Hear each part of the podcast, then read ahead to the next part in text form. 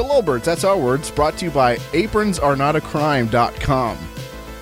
That's a legitimate one this time. I'm not making that one up. And I'm here with to Sauce, aka Matt Pritchard. How's it going, man? Pretty good. Welcome to the show, everyone. Welcome to the show. I'm your host, Jim Jesus. We got a great show for you tonight. It's the best show. It's going to be a great show. Call in now. the fuck callers. you guys are horrible. Uh, we don't want to hear It's never you. worth it. Never worth it. I want to talk about George Soros. Oh God, no, please. Um. Uh. So yeah, let's. You know what? Since I'm not going to do a straight ad this time, or a fake straight ad this time, uh, we should talk about apronsarenotacrime.com, which is Steve Miller Miller's new apron company. Um. Let me see if I can pull up because the website is different than, and of course, you can't highlight shit what, that you want to on Twitter. God damn it. Right. Just What's it called? Aprons are not a crime? apronsandnotacrime.com, aka Nifty Apron Purveyors, and the uh, the initials are NAP. right. Nice, nice. I can appreciate that. And uh, he's got he's got one that's on the way. I forget what, which one it is, but it's kind of making fun of Trump MAGA hats. It's going to be red. It's going to say like I don't know, make food great again. I don't know. And then uh, the one that he has for sale right now is non-aggress the cook. Wonderful. Yeah, I'm looking at it right now. yeah, it's great. And That uh, does look like a nifty apron, and I will probably get one. yeah, thirteen bucks, and it's got pockets too. Nice. yeah, yeah. So yeah, um where should we start? There's a whole bunch of stuff to talk about. Should we start with Star Wars? Yeah, I mean, why not? Yeah, fine.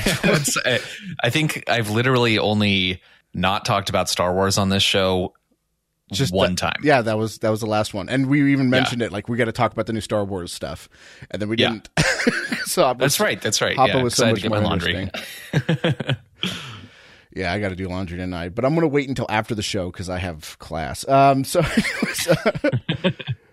I have, I have never Wars! once. Oh my God, Star Wars! we should talk about it. What's what do you what do you think is? Do you think it's going to be good? Because there's a lot of kind of debate whether or not this one might be good or not.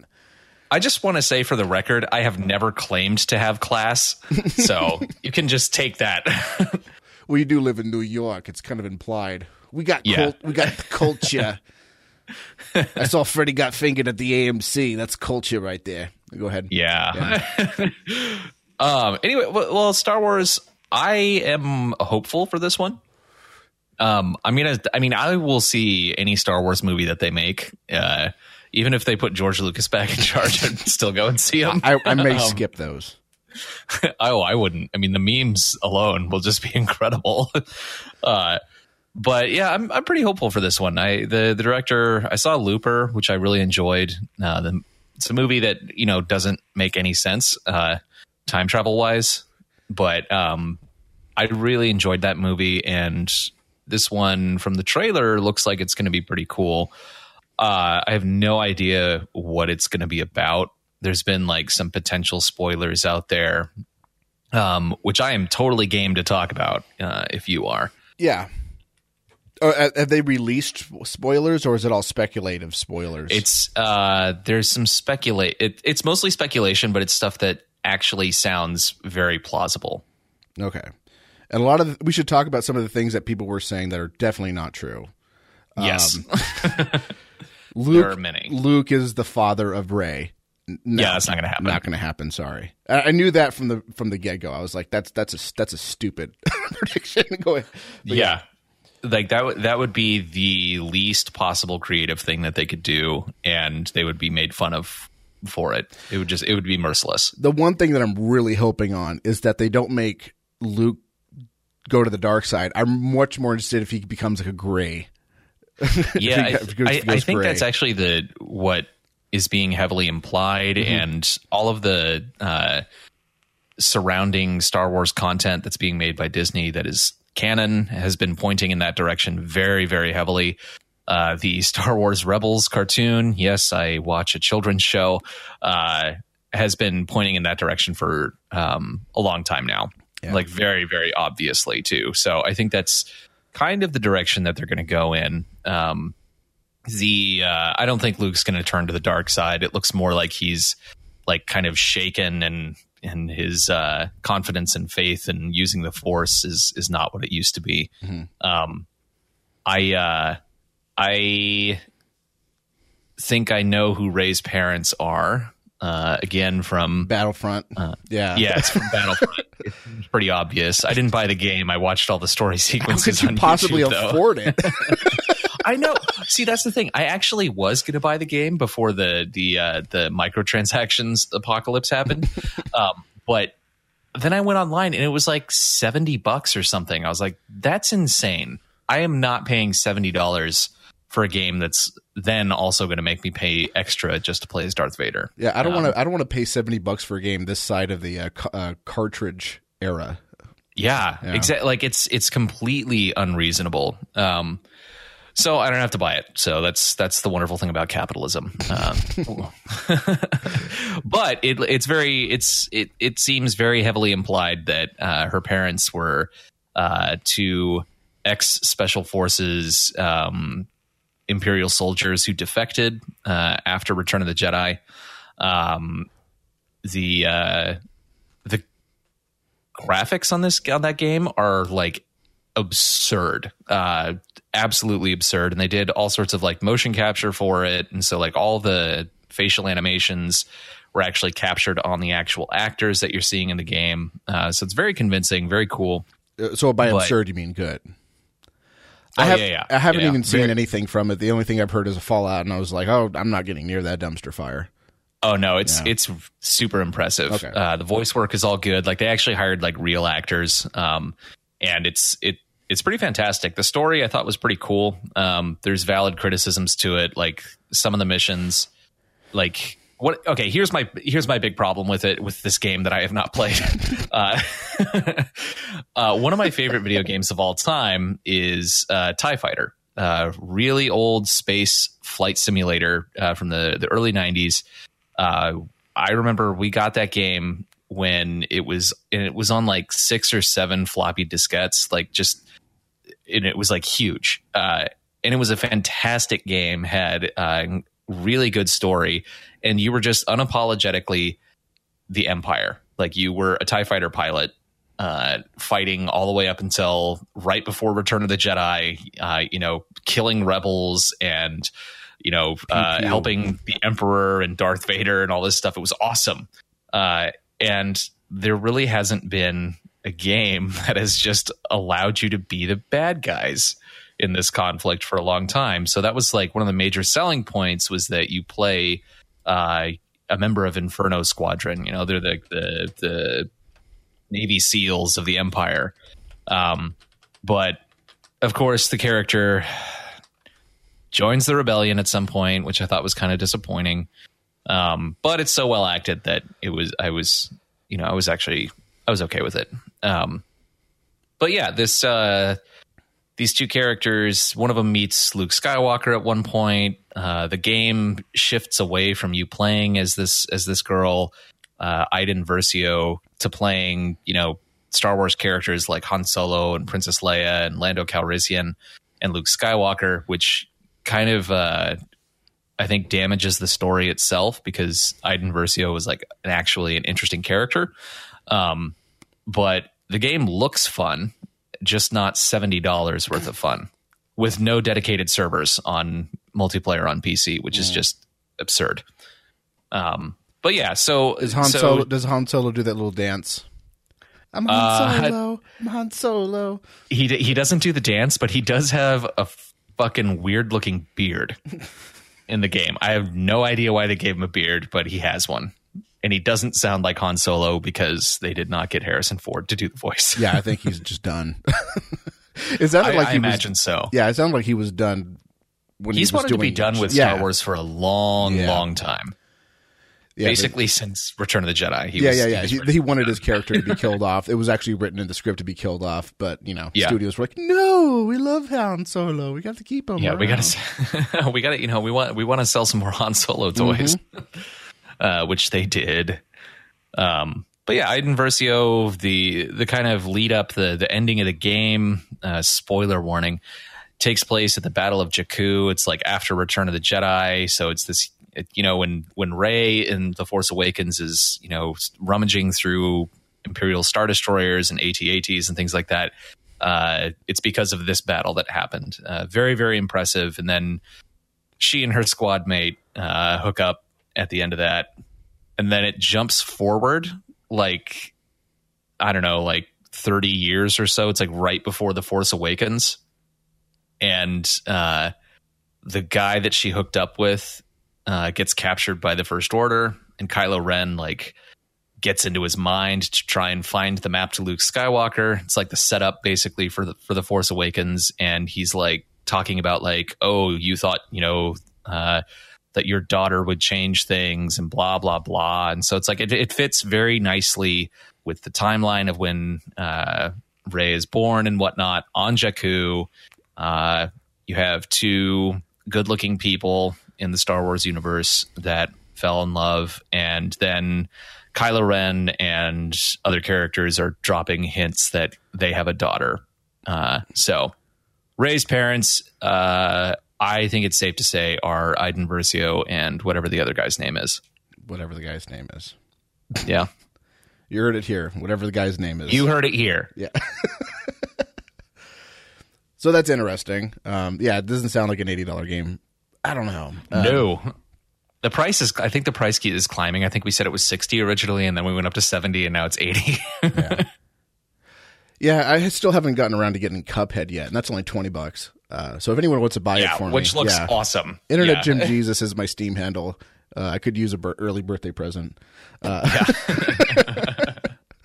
and then there'll be no more shows because I'll just be stuck on Cuphead. Like, God damn it, I can't get past the fourth level.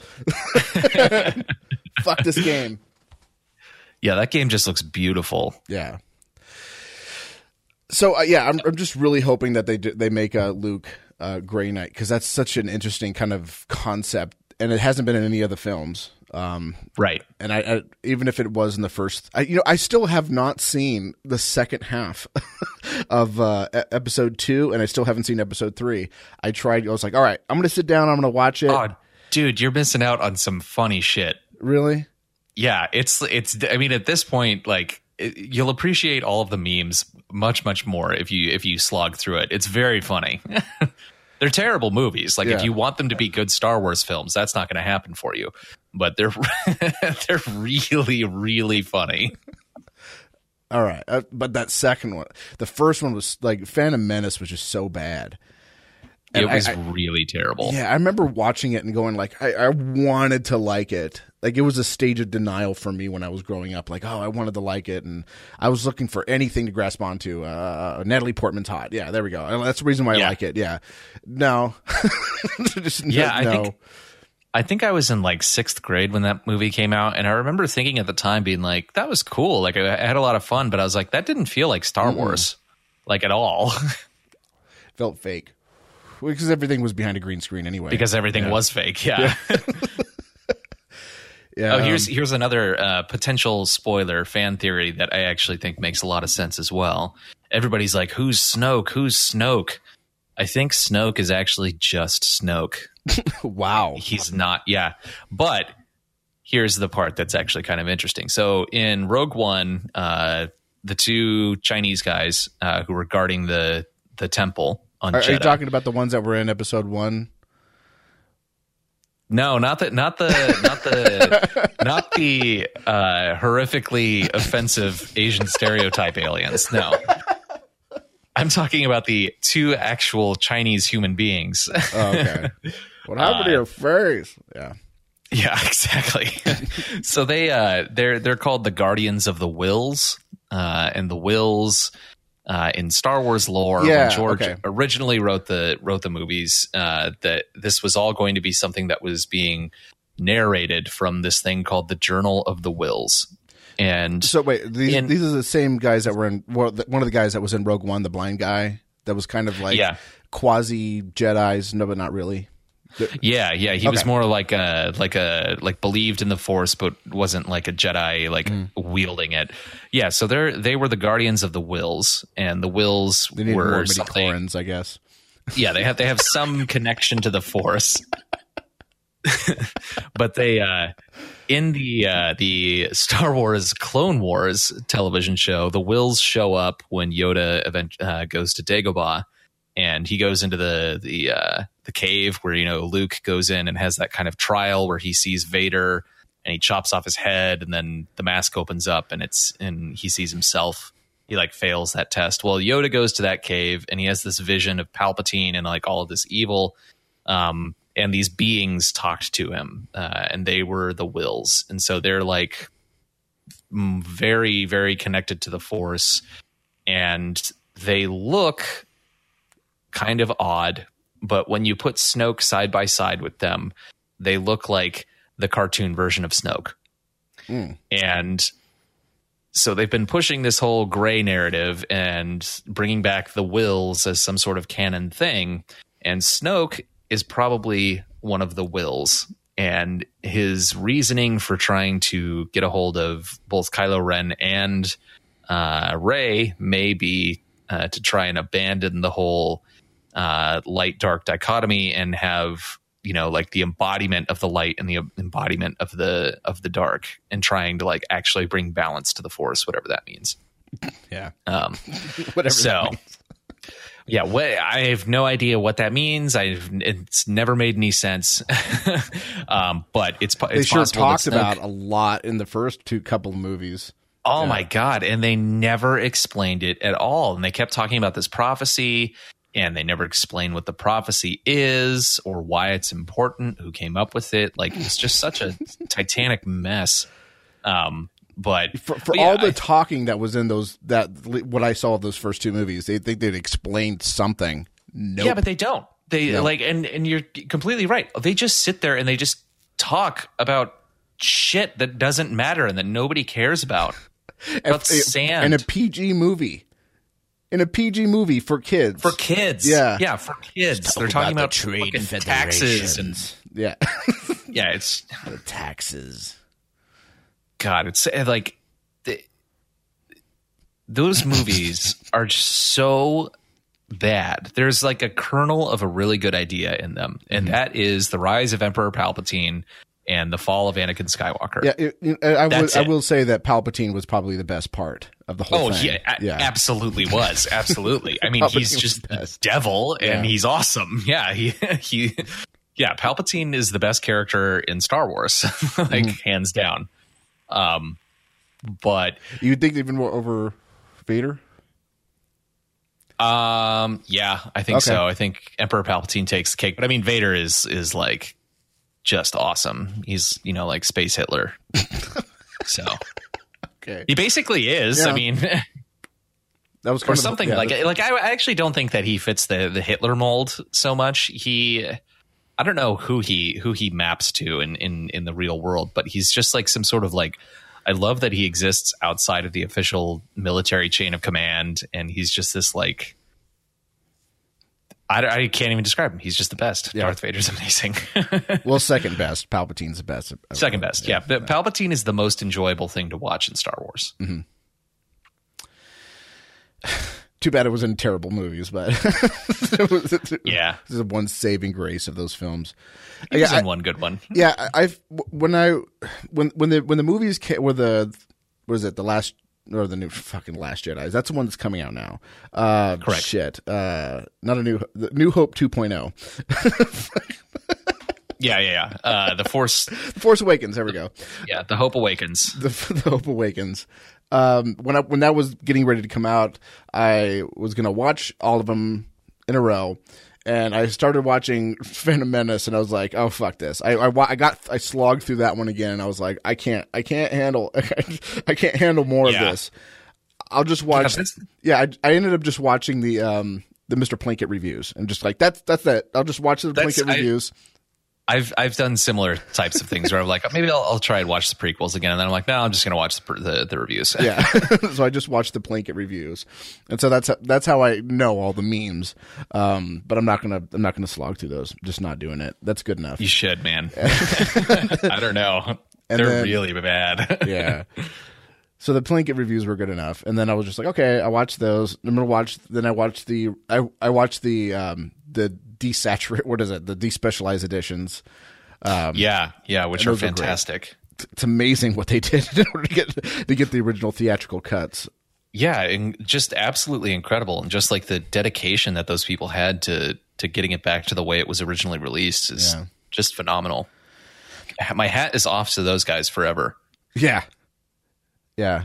If, if only we can get the 4K versions to come out now. Yeah, Do it all over again. Um, yeah. I I think they're talking about re-releasing them. I hope they do. Um, I hope so. yeah, There's no reason not to. It's free money. yeah. And you know they have all the rights to them now. At least Disney does. Do they? I don't know. Maybe do they not have the rights to the first one? Because I think they have the rights to everything. Okay. Yeah, I think I think they have the rights to everything. Um, because I mean they have the rights to the characters, uh, for sure. But I don't know. I'm I'm looking forward to this one. I uh, I'm cautiously optimistic. I really hope that it doesn't get you know that it's not like bland, and I don't think it will be just because the the the people in the movie are so charismatic. Like. Say what you want about Daisy Ridley's character being, you know, a Mary Sue or I whatever. don't think she was, true. I don't think it's true either, but she was so charming and charismatic, and Oscar Isaac was amazing. Uh, like, just it was a it was so much fun to watch that movie that I anticipate this one will be fun as well. Yeah. Though it does look significantly darker. yeah like so like a, a lot of the criticisms that i was reading and we, i know we'd already talked about this but i don't care we should talk about we should brush over it quickly again like all the reviews i kept seeing like how does ridley scott like she's just like this feminist trope you know she just has all these powers all of a sudden i'm like dude there was a really important sequence i guess everybody was just falling asleep at at i guess i don't know that dream sequence where she Yeah. picks up the lightsaber. There was a lot of information really packed in there. And like I, I had to watch that part a couple of times just to really capture everything that was happening.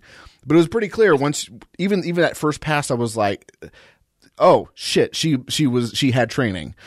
like she had Jedi training. And and No my, one my saw whole this. thing is She, my, my she whole was thing, a youngling. I'm I'm looking at this as like you're really upset about the realism in a movie about space wizards, and that's not I'm, that's not me shitting on Star Wars. I love that there are movies with space wizards in it, but it's like this like who cares? who cares? Yeah. It was a fun movie, and I'm sure that she's going to have trials and tribulations in this next one that she doesn't just you know like fly the ship Yeah, and, automatically. and, and she she didn't she didn't fare that well a- if you really think about it. Like she uh she almost got her ass kicked by Kylo. She almost did. She barely Yeah. made it out of that thing. And the only reason why probably Kylo lost was because he was already kind of hit once already and was bleeding. yeah, he, because he got shot Yeah. by that. Oh yeah, by and he got shot. bowcaster. Yeah, and he also then he had to fight, you know, someone who didn't know anything about it, but still kind of threw up a good fight. Uh, and he and he just killed his father, which he was clearly conflicted about. yeah, he wasn't exactly in his his he wasn't on top of his game. yeah, he wasn't in his final form. Yeah, I don't know. It's, it's just like uh, the, you know the force, the force that exists. It's fighting through her. Like, come on, it's a movie. yeah, it's it's it's literally Lord of the Rings, just not in the the kind of setting that I'm not.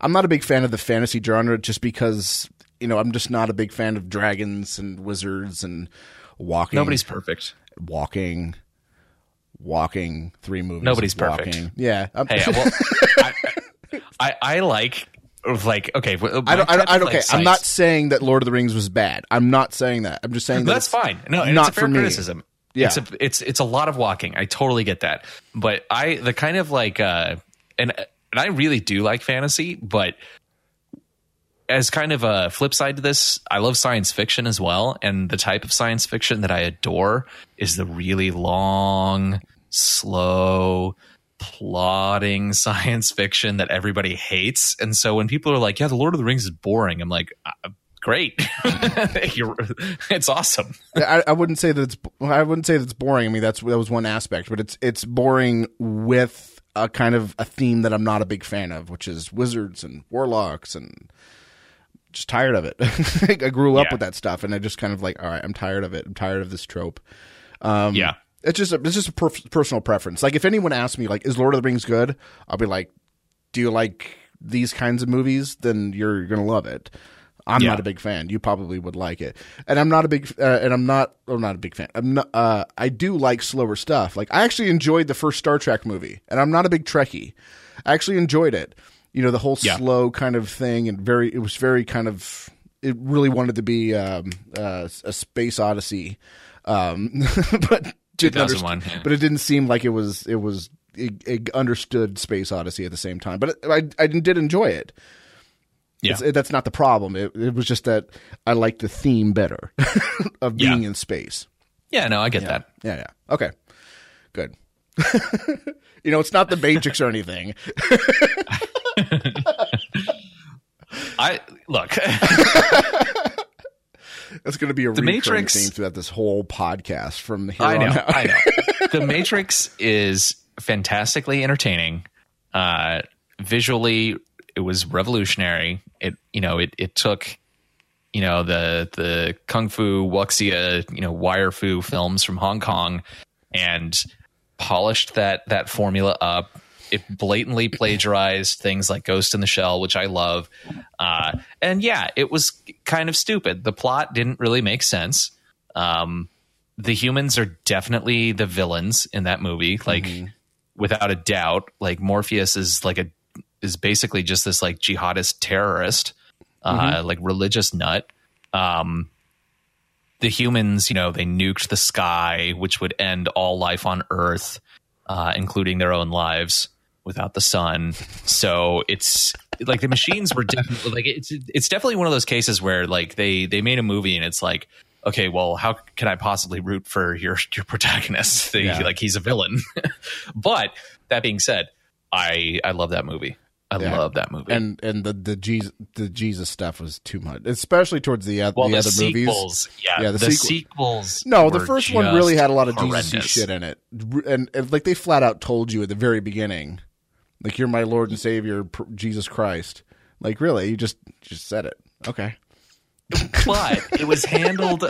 It was handled much better than it was in the sequels. Yeah, that's the for sure. Were so on the He was nose. pretty much on a, he was pretty much on a crucifix at the very end of the I know. movie. I- it was oh like, my God. we get it. I know. We get it. We get it. and his his his like trench coat in Mm. the second one looked like you know like some sort of know religious what? garb. It was it was just so bad. I I, so I actually enjoy watching the second. Even even on a, I watched it recently. You know, even after yeah, I watched it about a year ago. yeah, and it, like the the visual effects don't really hold up that well, but it's.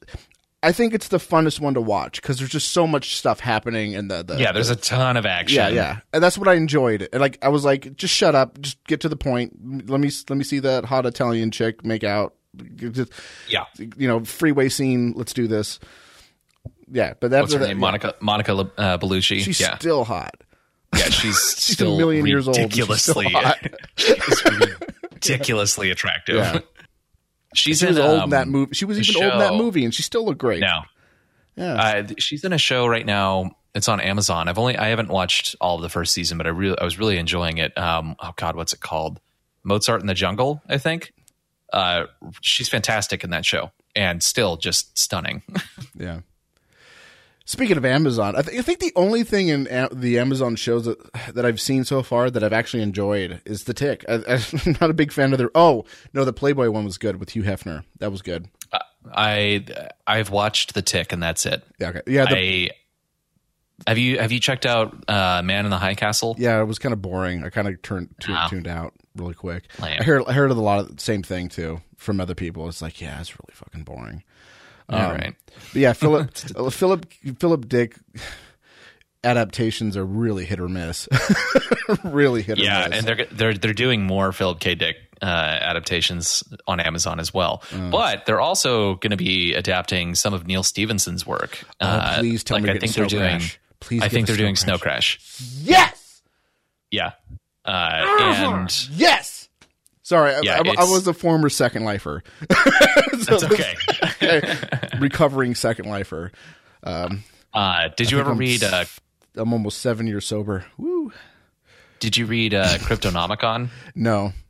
It's awesome. Yeah, I the read only it thing last I've year. yeah the only thing I've read is is so Snow good. Crash. Yeah, the only thing I've read so far is Snow Crash, uh, and that was really good. The ending uh, was a little bland, but it was good. Uh, overall, like it was worth it. It was worth it. like Yeah. everything else was so good in it, and it, I it's can't- I- very it's very libertarian. Yeah, very I've heard that uh, that Diamond Age is even more so. Oh, okay, Well, and I so mean- is Cryptonomicon. I mean, Cryptonomicon is about like code breakers and like Nazi gold in World War II, but also in like the late '90s, crypto anarchists like inventing Bitcoin, and uh, like it's it's it's. Was- absolutely phenomenal. did it come out before Bitcoin or? Did it Oh yeah, Bi- it was so it was released. Bitcoin. It was Ooh. released in like uh, 1998. Uh, so so my kind of computer science mentor, uh, you've actually probably seen him on my wall a bunch of times. Yeah, times. I Uh, already know who you're Perry- talking about. Yeah, Yeah, Perry Metzger. um, so in the early 90s, Neal Stephenson was hanging out with uh, Perry and a bunch of the New York uh, crypto anarchists. These were like basically the people who invented crypto anarchy, like Tim May and uh, and and all all of this stuff. And a bunch of the characters in Cryptonomicon are uh, like are pastiches of the people that were hanging out around that time. Uh, so it's like a bunch of Perry's friends that I've interacted with on Facebook are like the characters in Cryptonomicon. Nice. Uh, it's it's awesome though, like super super good. I just I just actually picked up um, Quicksilver, which is like uh, it's the ancestors of the characters in Cryptonomicon, but takes place during like the kind of uh, during the Enlightenment. And so it's like these Enlightenment thinkers are kind of like the hackers of the time, and like uh, it's it's also really good so far. So Neal Stephenson gets my seal of approval for basically everything. So bring on Snow Crash, bring on Diamond Age, bring it up, bring it all on. yeah. I'm They- down. they I- I wanna honestly- see Snow Crash. I really Dude, want to know who, who they're gonna who they're gonna do hero. Who's gonna play? they hero. need to do Cryptonomicon as like an Amazon or Netflix series. Like you could bang it out in one or two seasons and it would be absolutely phenomenal. Like there is like incredible action, there's sex, there's all sorts of intrigue. Uh and it's it's super super smart, but uh like people would understand it. Um and it's basically just like anarcho-capitalist porn. Uh it's it's so good. So they need to make that. Yeah, I wonder. So, they, uh, they may strip Bezos, it out. Jeff They, Bezos, if you're listening, make Cryptonomicon. uh, I, I don't know because you know how the how Hollywood, you, you know, even Hollywood is Amazon's Hollywood. Um, you know how Hollywood likes to strip out any kind of any kind of talk of anarchism at all or libertarianism Yeah, at all. And the thing, the thing is, okay, so I'll say that it's not like, um, it's not explicitly talking about anarcho-capitalism, but it is talking about it's Not things alongside that- night. Okay. It's no, yeah, exactly. It's not alongside night. Thank Okay. God. But it's uh, it's it does deal with fed. a lot of the it it deals with a lot of the uh, issues surrounding Bitcoin that are being and, and other cryptocurrencies that are being talked about in the media now. Uh, so you know things like tax evasion and um, all sorts of stuff, and and the the the the cryptocurrency aspect of it is actually just one very small part of the story. Um, but it's it's it's phenomenal. I really hope they make that someday. Yeah. So that's going to be fun. We should talk about the tick because the tick is so fucking amazing. Oh, I was so good. when I heard that. Um, uh, what's his name? Patrick Warburton. War- Warburton is that his name? Warburton? Yeah, what, yeah. He wasn't going to be uh, the tick. I was kind of bummed. At the same time, I don't know because the the live action show from the from Fox, whatever it was, a long time ago, it just really fell flat. But I think Mm-hmm. It wasn't that good. I think I think it was because the, the the the pilot was really good, but once the show kind of progressed, I think it had like the kind of Clerks problem. I don't know if you ever see the Clerks Yeah. uh, cartoon. You know, where the first couple episodes were really good, and then it was just like you could tell they didn't give a shit. Um, Right. I think that was really really what happened because they got a bad time slot, and they were like, "We're doomed. We're just fucking just slog through what we can, and then just Yeah. move on." I think that was the problem. So I don't know. It, it seemed like that was going to be an issue, and, and then uh, and the guy that they cast to play the tick, uh, which I couldn't pronounce his name even if I saw it in front of me, which I don't. What's his Peter name? Serafinowicz. Cyril Fenowitz. I had seen I would like I seen him in certain things, whatever. The thing that I recognize him the most from was this video. Star where- Wars Episode One, obviously, because he was the voice of Darth Maul. He was. Yep. Oh, okay. No, that's not where I recognize him the most from. what I recognize the most from is there's a video on YouTube, and I'll I'll make a note right here. What's his name? Uh, whatever, whatever Wits. Serafinowicz. Yeah, Morrissey. Um, he he did like this. I guess he got a copy, or he did what I, I don't know. Uh, he had like this uh, the the the biography that Morrissey wrote about himself that was god awful. Like even people who like Morrissey, which I don't, but even people who like Morrissey was like, this is terrible. He sang it to like some generic Morrissey music, and it was so fucking perfect because it, it actually sounds like lyrics from one of his shitty songs. He's so funny. Like he uh he had a show uh in the UK called the Peter Serafinowicz show and a lot of it is on YouTube and it is so goddamn funny. Like he does uh there's like a lot of original sketches and whatnot, but he also does uh like impressions of like Al Pacino and Kevin Spacey and uh and Marlon Brando giving like um like Raping kids. uh, no, like uh, acting master classes, and there's like those sketches are so fucking funny. Uh, the guy, the guy is amazing. So like, as soon as I found out he was going to be the tick, I was like, oh, this is going to be awesome. I don't know, but he really doesn't seem like a kind of like a tick. I don't do you, know. after seeing it, do you not think that? well, I haven't seen the show, so I don't know. I, I, oh, you I haven't didn't- watched it? No, I haven't seen it. No, you were just you just brought it. I, I haven't heard it until you just told me. Like the only thing that I'm really familiar with, like I've seen them in bit parts, like on. Oh, what is it? Hitch, they're not hitchhikers. Um, I always, dude, no, I always say hitchhikers when I mean Guardians of the Galaxy. Yeah. yeah. So I've seen him in stuff stuff like that, but never like lead anything. So Dude, yeah, no, know. watch the tick. It's it's. Oh, I did. No, no, no. I did see the tick. I thought Oh, you were talking okay. about his other show. Oh, no, no, no, no. no. I, I've never Okay. heard of the other show. I saw the tick. I'm like, can't wait for the next season to come out. I've already slogged through Yeah. it, like, not slogged. I've enthusiastically went through the entire season like three or four times already. It's Yeah, great. that was my only complaint was that it was short.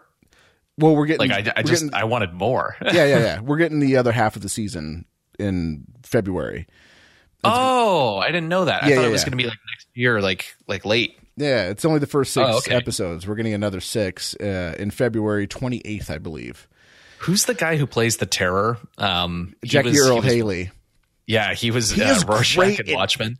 Everything he does. He is so good, and Yeah. he like just nails the terror. Just absolutely nails the terror. behind your ear. It's nothing. You got nothing. it was fucking awesome. There's Oh my god, yeah, Best he was, adaptation he was of the- so good. best adaptation Yeah. of the terror period. Even better than the cartoon. Even better Yeah, than the absolutely. cartoon. Like like hands down, best best terror. Every, I think I think he also did a better version. Uh, awaiting hate mail. I think he did a better version of Freddy Krueger. Like I I thought, did too. I Yeah. was gonna say that. Even though, even though I thought that movie that movie was really bad. I didn't think uh, it was it bad. was- I enjoyed it. Really I enjoyed it. it. I really enjoyed it. I, I, I, have a, to- I have a reason. Go ahead. I I I uh back in the day when I was doing movie reviews on YouTube every once in a while I reviewed that movie. It's long but it's long since been deleted. Uh but that movie I remember the first like 30 minutes you're following this blonde girl and I was like this is the protagonist and then she gets killed and I was like I don't care about anyone in this movie now. like at all. I was like I thought that was the main character and it's not. But yeah, no, I agree. He was super creepy as as Krueger. Yeah, I, I actually liked his adaptation of Krueger more than that. Was it? What's his name? Fucking escapes me. Englund, Englund. Yeah, I something Englund. something. Yeah.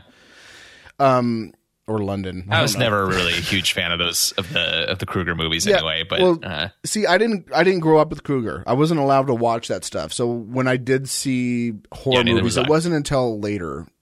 So I didn't have a nostalgic feel for it. I thought that a lot of people who really didn't like the new one was going to be upset because it's not the same. And yeah. like I enjoyed uh, Evil Dead. I probably Oh yeah. I- the the the recent Evil Dead movie. Yeah, I, I Yeah, I not really the Evil that. Dead, Evil Dead. That's how you know that the difference is when someone says Evil Dead, Yeah. they're not talking about the original. Like so, I I en- I probably wouldn't say I enjoyed the the newer one more because it, as an actual horror film, I enjoy the first one better as a comedy. so it's really kind of mm, Yeah. you gotta pick and choose. So I didn't I really know. have I a mean, the- nostalgia the, new for. one. The thing is, like the new one had still had like comedic aspects Yeah. to it, but it was it was creepy. Yeah, It was really creepy, and like I, more I creepy. really, yeah, I really really enjoyed it. I, I thought they did a fantastic job. That that's a show I haven't watched yet though. Uh, Ash versus the Evil Dead. I haven't seen Um, it yet. I heard it's great though. But yeah, apparently it's fantastic. Uh, Lucy Lawless is on it, um, who I adore. uh, and yeah, that's I yeah I, I totally fr- I'm gonna have to have to get a get a hold of that movie though because I, I really enjoyed that in the theaters. yeah, I didn't see it in the theater. I saw it after it came out, and I was like, "Holy shit! Why didn't I see this?" Yeah, I think I was listening was- to other people say think bad things about it. Yeah, the thing is, I knew everyone was going to hate it just because it, it didn't have Bruce Campbell. Yeah. he does have a like two second cameo after the credits. It's literally like he just looks at the screen Did and he goes really- groovy. like Ah, I gotta- I gotta watch it movie, again. it- yeah, it has no connection to the movie whatsoever. Okay. he just like looks at the camera really quickly. It's groovy or something stupid, you know. Uh, but it was, uh, I yeah, I loved that. I think Jared Leto was in that movie. Oh, okay. Um, I can't remember if it's him. I think it is though. yeah, a lot. I'll of, look it up I think it was just a lot of nobodies in that. I think there, I think there was someone that looked like J- Jared Leto, but I don't think it was. I'm to look this up right now because I think it was him. Yeah, um, I I really enjoyed it. I, I hope they don't make sequels of it because because the sequels were are supposed to be comedy. That's when they were realized like, oh, we made a really campy, funny movie Yeah. unintentionally. Let's just go with it, and that's why they were great. Yeah. they, it was once it became self aware. There's no real self awareness aspect that could come out of uh, the evil, the new relaunch. So was it Jared Leto? Uh, I'm trying to find the IMDb right now. New York internet must be slow. No, my Google fu is just bad. Google.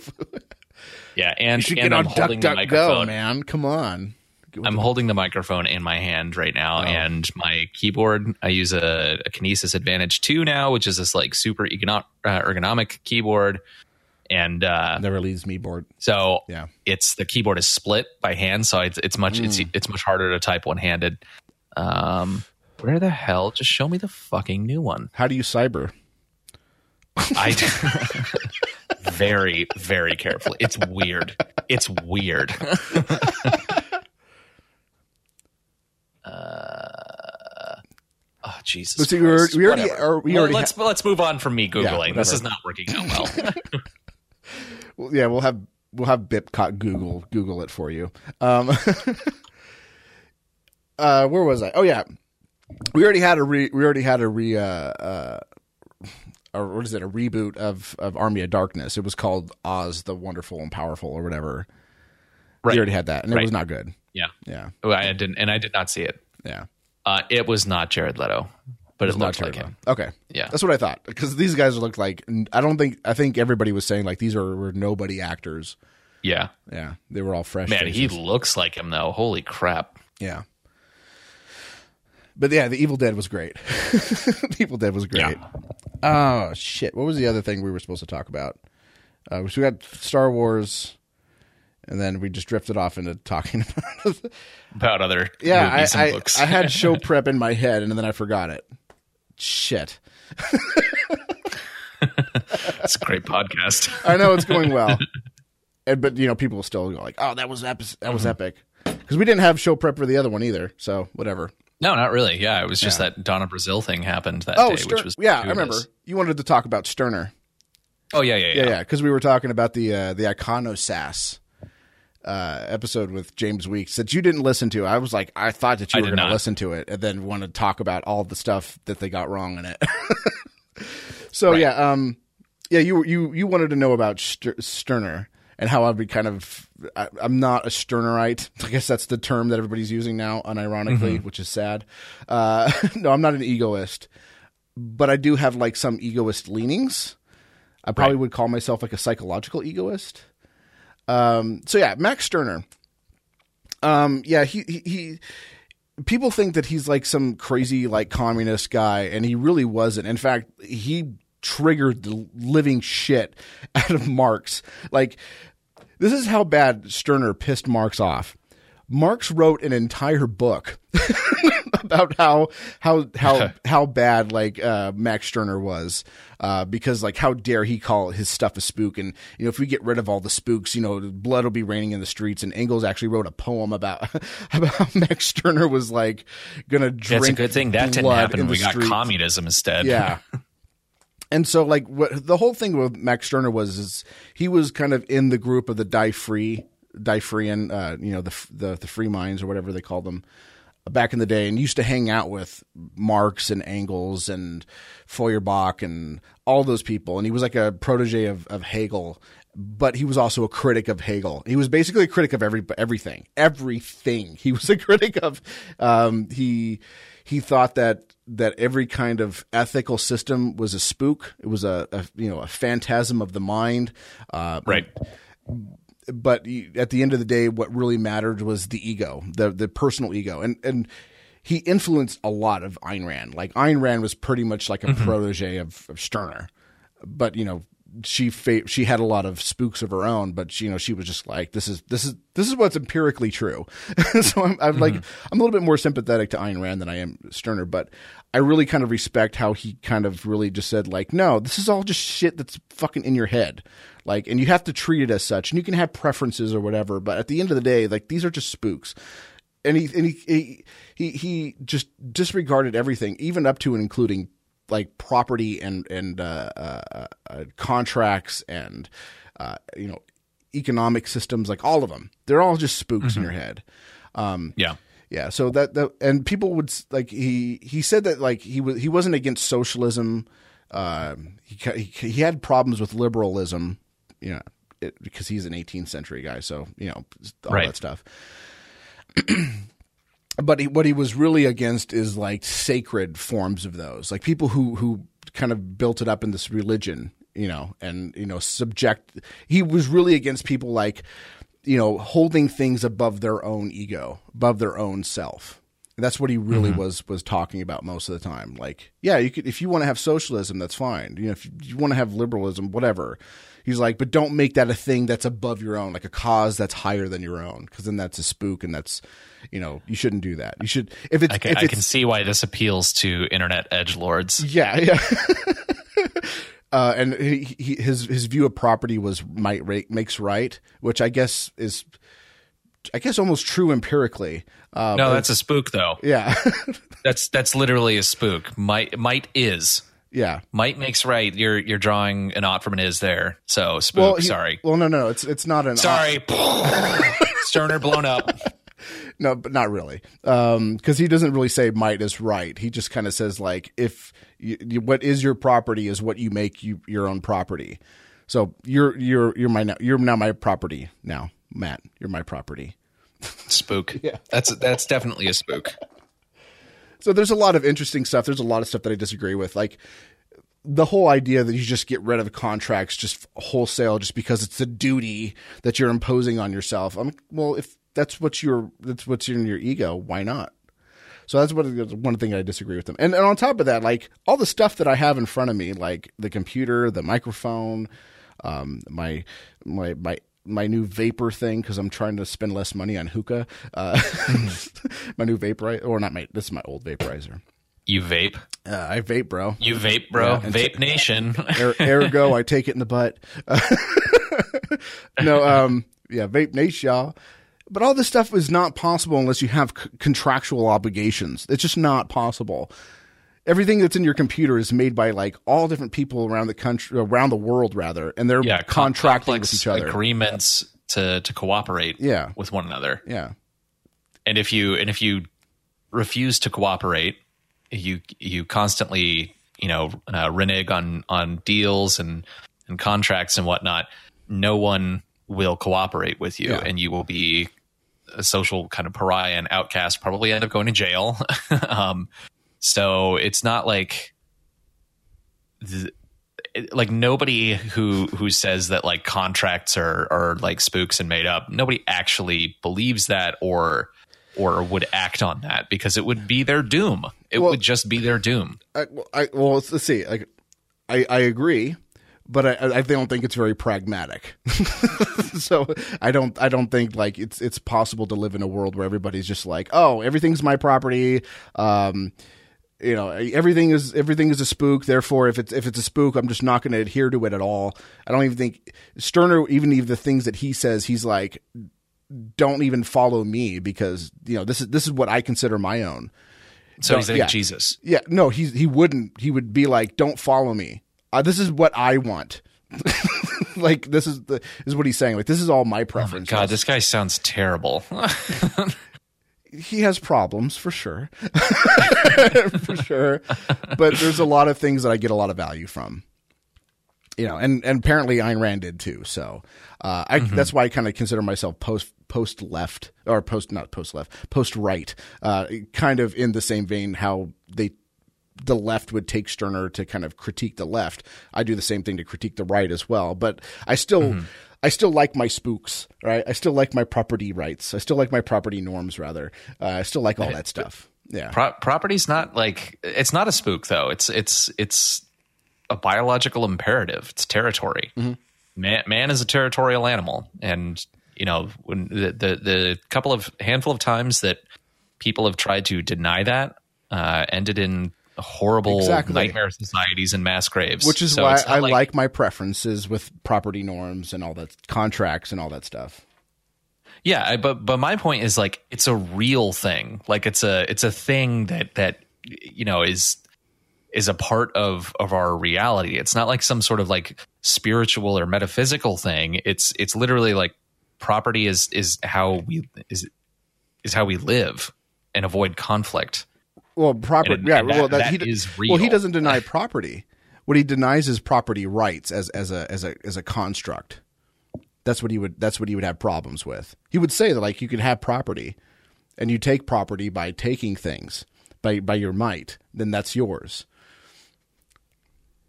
Yeah, well, that's ridiculous. I mean, that that No, no. You see, that's not. See, that doesn't. That's not property, though. That's like property. uh, You know, includes the word proper, where we're talking about proper behavior, and if you're Well, anarchy means Like- no rules. so. no, but, I, but what I'm trying to say though, is I that- know, but I'm saying like I'm not a big fan of arguments from etymology. But go ahead.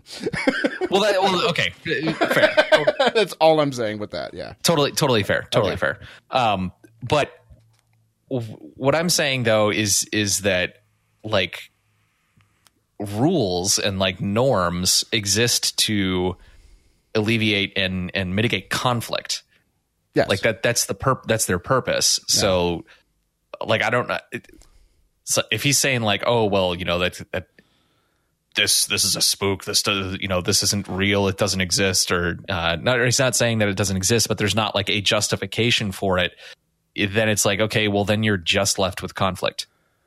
Right.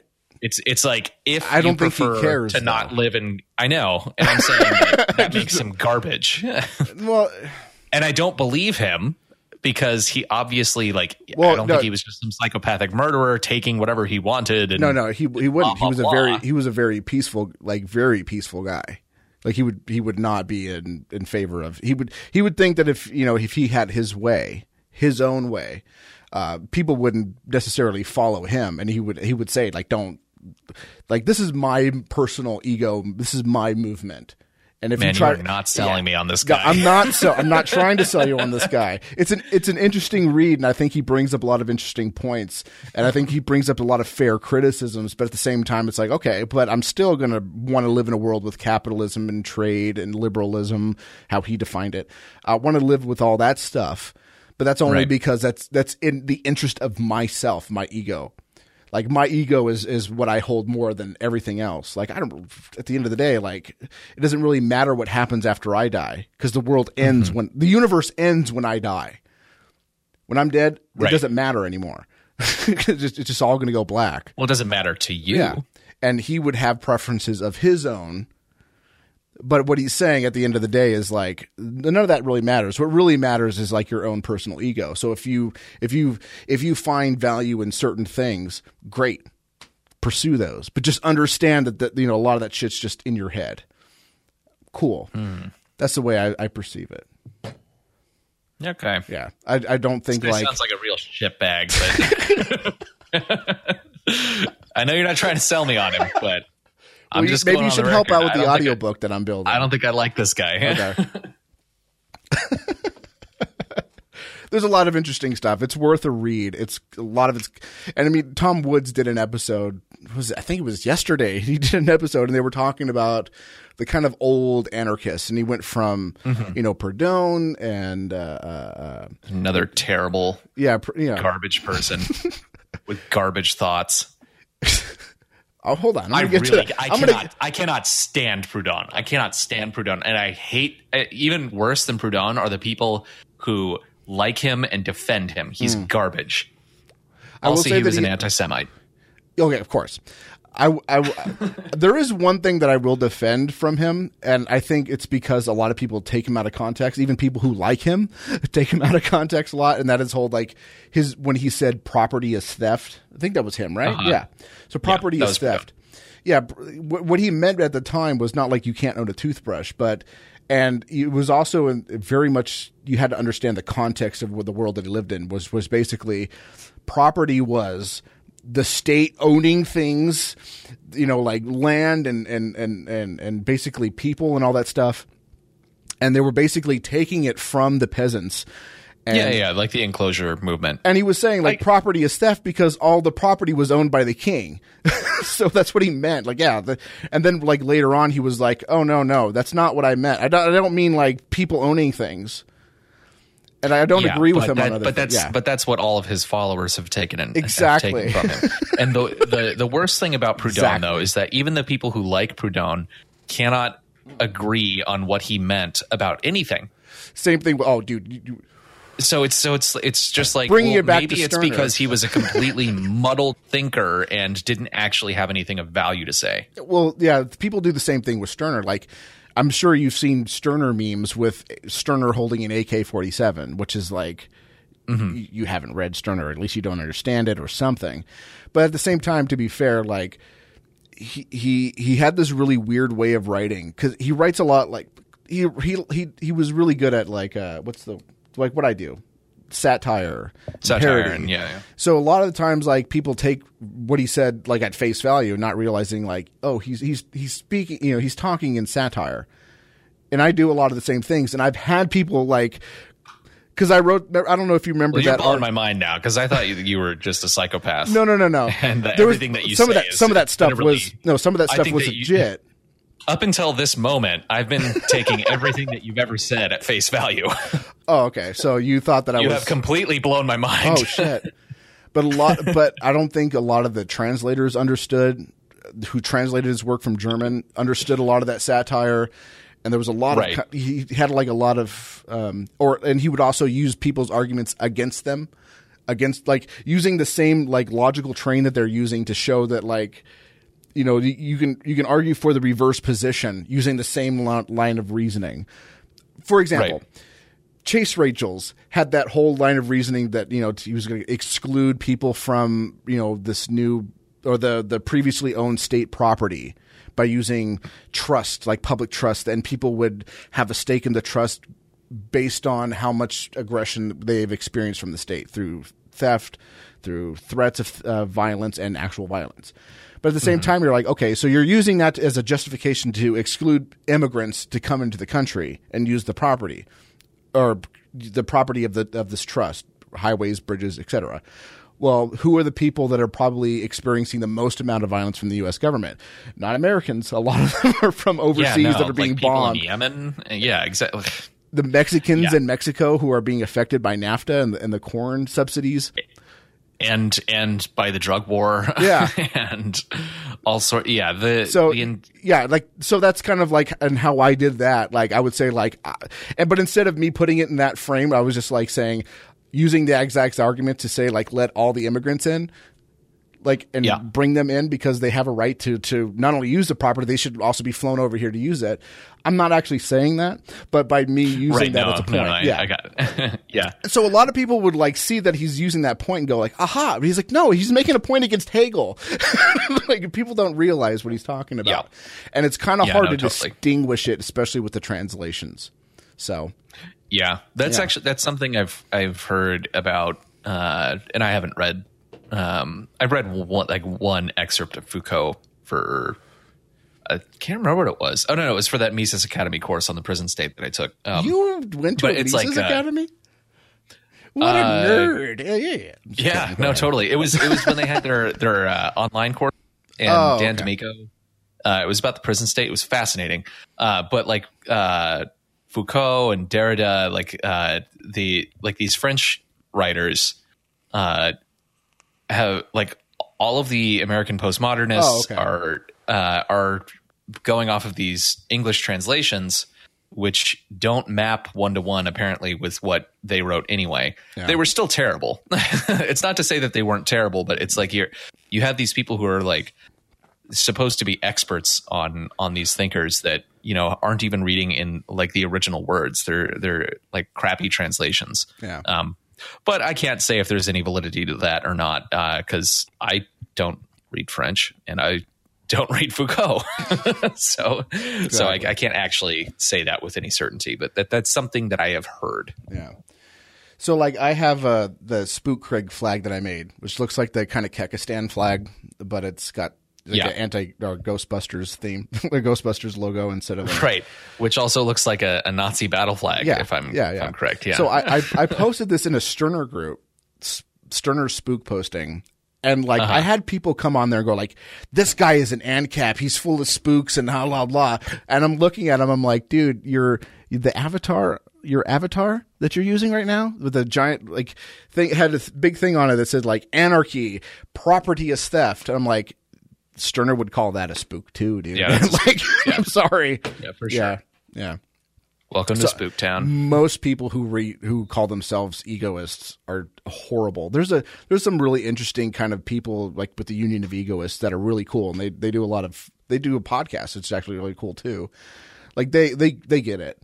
like a lot of the like mm-hmm. Satanists who are who who are egoists, I think that they kind of get it too. But most of the people who pass around and make those Stirner memes are just fucking god awful idiots. Yeah, they're just like these like Yeah, I think that's the Yeah. term that you would use. Yeah. yeah Yeah. You don't understand. drooling. Yeah.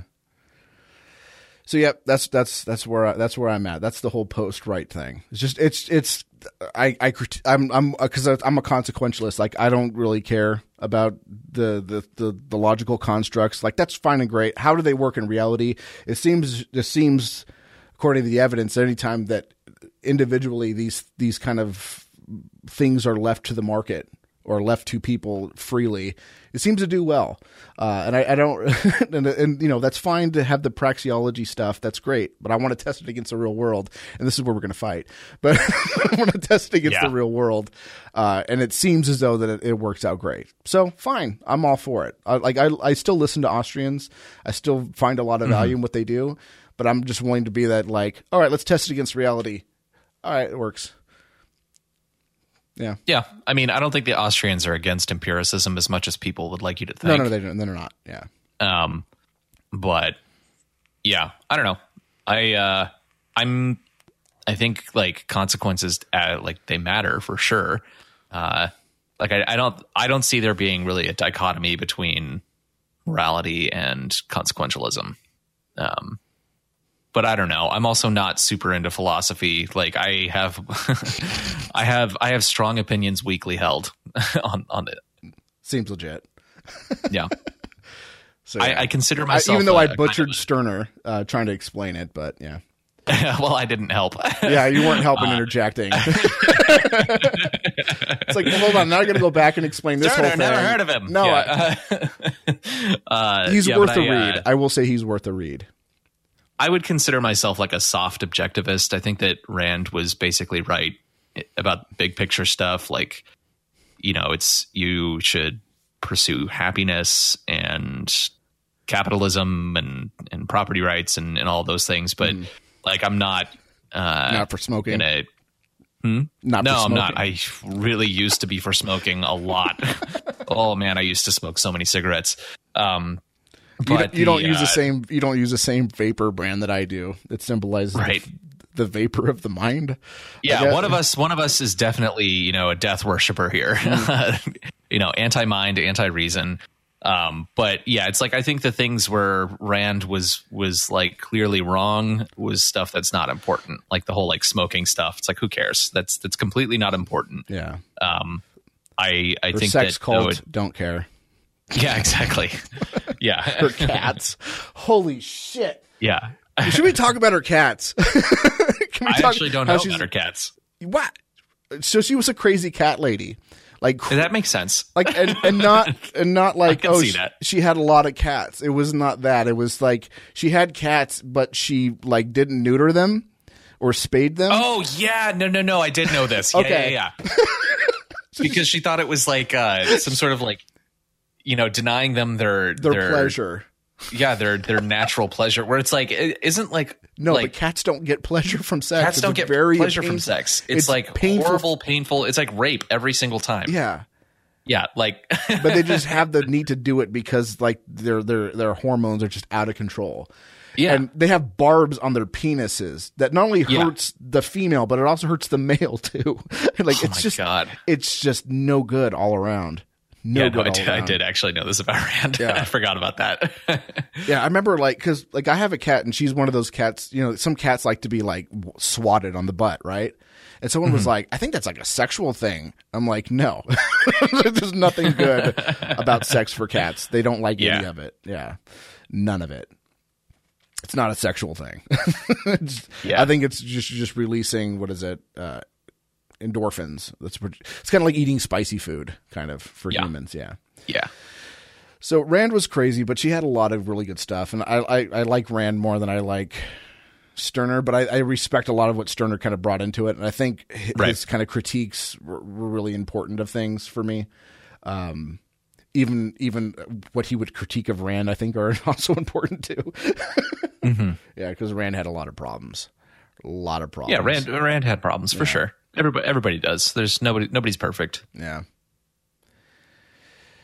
So what else were we talking about? Oh yeah, tankies. Should we talk about tankies? Yeah, explain this again. You, know, you never heard of the term tankies? Wow. Yeah, no. Yeah, I was like, oh yeah, d- I'm just joking around because MK and uh, James Weeks, who are also Lulberts, were really kind of pushing a lot of like lefty kind of crap. and I was like, yeah, they're a bunch of tankies just joking around. You're like, what the fuck is that? Yeah, I was like, I don't know what the fuck a tanky Yeah, is. tank, tank, tankies are are like the really authoritarian communists, like state communists, Maoists, Oh, Stalinists. great. yeah, they're not really tankies, but I was just, I was like, you never heard that term before.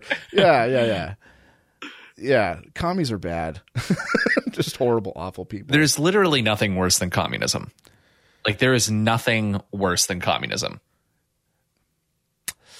I'm thinking about it. I'm tr- I'm trying to I'm trying to think. That's of- the thing, like, yeah, you're I'm- thinking, and I you're- you're coming up really blank, think. like, yeah, nothing. I was like, like, if the, you- f- the first thing that popped in my mind, but I think it's just because I'm American, was Nazism, and I was like, no, no, no, that was Yeah. really bad. And and but a- people I don't ate, remember who said this. I don't and the remember who said Holocausts were smaller. Oh, I don't know. Yeah, I that's I don't, I don't remember who said this, but it was a great quote where it's like when you're comparing the Nazis and the communists, uh, it's like there is a certain uh, level of evil. There's a certain scale of evil acts where it's like comparisons stop even mattering at that point. Uh, like the uh, the the evil perpetrated by the Nazis was so horrendous as uh, as was the communists that it's like I don't even think we need to really pick you know who was worse but the the point in bringing up why like always saying communism was this just catastrophe was because is because the uh, the left still has a complete soft spot for them and will not even admit that you know over like nearly 100 million people perished unnecessarily uh, in deliberate acts of of evil Yeah, under it- communist regimes in the 20th century. it Like really- it's just this it really wasn't just like oh accidental famines and then it got really bad because of socialism. They're like no, they had they had No, like concentration the- camps and they had extermination camps and they were doing the exact same things as the Nazis and they were even anti-Semite. Like all like Yeah. like they were going like killing Jews like even up until like later on like um one of the guys I uh, like really like listening to is uh, Gary Vaynerchuk, and he talked about his history because he was born in Soviet Russia. Well, no, I think. Oh was- yeah, no, that guy's that entrepreneur. yeah, yeah, Yeah, that guy's awesome. yeah. And he was talking about how how the state was like trying to get rid of Jews, but they couldn't do Holocausts anymore because it was the modern age. So what they were doing was they were trading Israel Jews for wheat, like because Yeah. they needed food. Yeah, Yeah, they st- even up to that last moments, they were still had a lot of anti-Semitic tones to them. Oh, for sure. Yeah. and that, I mean, a lot of that has has stayed in in uh, those former communist territories, like Mm-hmm. uh, the Ukraine. Like, uh, it's I I can't remember. I think it was Michael Malice was talking about his hometown in Russia. Um, I don't think he went to visit. I think his sister went to visit, and there was there is a restaurant there called Jew Style. And you're encouraged to haggle over the prices of Wow. on the menu. Yeah. And this is just like this is a modern place that exists in the real world right now. Um like they're like the communists were deeply, deeply anti Semitic. Yeah, Um, and I think the the mistake that the uh, there's well there's several mistakes here that the that uh, liberals have made over the ages is saying well it's like okay the the Nazis though had an explicit policy and desire to kill and harm certain people whereas communism you know at least sounds like a, a like a like a moral and decent idea um, and I think that that is a complete that's completely false. Like the the communists, uh, first of all, these people who who ran these regimes and you know had the revolutions, these were not good people with good ideas and and had just love for the worker in their heart. That that's not it at all. These were like terrible psychopathic evil murderers, like the absolute worst people in the world uh, being put into the worst possible circumstances where they could rise to absolute power. So this there this the narrative that communism is somehow like at least the intentions weren't as bad. I think that is- that is completely false uh, to begin with. These these people were butchers, and second of all, the intentions of communism. If you know anything about communism, about you know expropriating all the property owners, state ownership and management of of production and everything, that on its face is evil. And I get that people don't really understand or see that simply because they don't know much about economics or you know have any semblance of any sort of coherent rational morality uh, where uh, the, the they just thinking the idea that the you know that that ending private property is a good somehow that that is good that is well intentioned i think is just absolutely abominable. And man if you look into what went on in communist regimes even just a little bit you don't have to look far no, before you start finding things like like in China like underground black markets of people selling human flesh for food. Yeah, like this the just the scale and the de- the depravity that came out of those those regimes it was it was living it was a living nightmare a living nightmare for It- almost a hundred years yeah. Like um, even today, like there's black market like organ ring, like organs. Because I remember there was some special I was watching on TV where they were talking about this guy, and he didn't even want his face to be shown, and he went. Uh, I think he went to China, and he because he needed a liver transplant, and the liver was the line was too long, and he he wasn't Mm-hmm. like eligible for you know getting ahead of the line because he's not like a kid or anything. Right. So like he had to go to China, and he was like, okay, cool, like whatever, I'll just skip to his free market, whatever. And he goes there, and he gets Man, the liver, and comes back. all the breaks Yeah, and then and then he comes back and he real he finds out that like over there they just kill people to sell li- sell their organs. right The, the state does, and he was like devastated, and he was like spending his whole life trying to like get this to, this up practice to stop, somehow. but he didn't Yeah. want to show his face because he was so embarrassed that by the fact that he did it, you know. right And it was just like, oh man, that's terrible. And like even today, like the truffle market. I don't know if you need Mm-hmm. to know anything about the truffles. uh, i mean they taste delicious Oh yeah, yeah, yeah, yeah. They're fungus that grows underground. The only way to find them is either find pigs that'll sniff them out, Yeah. or train dogs to do it. And now they do train dogs because the pigs will eat them. Um, so they the truffles. yeah. But what China did was like, oh, these are expensive. Well, they grow here. We'll just have our have our slave population go and s- go out and just dig them out, uh, you know, out just, just till all the land for them, and they produce like Right. this crap crap truffles that are, that taste terrible, and they flood the market with cheap, nasty, like counterfeit truffles almost. And you know it's basically produced by by slavery, and then I'm supposed to feel bad because like Bad Mouse Production goes around the UK and goes like, "Oh, look at this house, they had slaves here. Look at this house, they had slaves here. This is all about capitalism." I'm like, dude, there are literal slaves today under even l- more liberalized uh, you know, uh, communist regimes that are slave labor, slave labor, yeah, literal slaves. And thanks to Hillary Clinton, there are now African slaves being sold into chattel slavery hmm. in Libya. Thank you, Hillary, for. Thank you, that. Hillary. What a smart foreign policy victory that was. And to be fair about Trump, he, he was praising it at the time. Oh, sure. Yeah, yeah, yeah. Well, I mean, Yeah. of course. Again, I was- I was the- it's a- always it's a, against commu- it's a commies and Nazis thing. They're Yeah. both terrible, and you know, I wouldn't call Trump a Nazi, but yeah, no, no, no. What I'm saying is that it's like, you know, acute, you know, criticizing communism does not mean you favor Nazism Mm-hmm. and vice versa.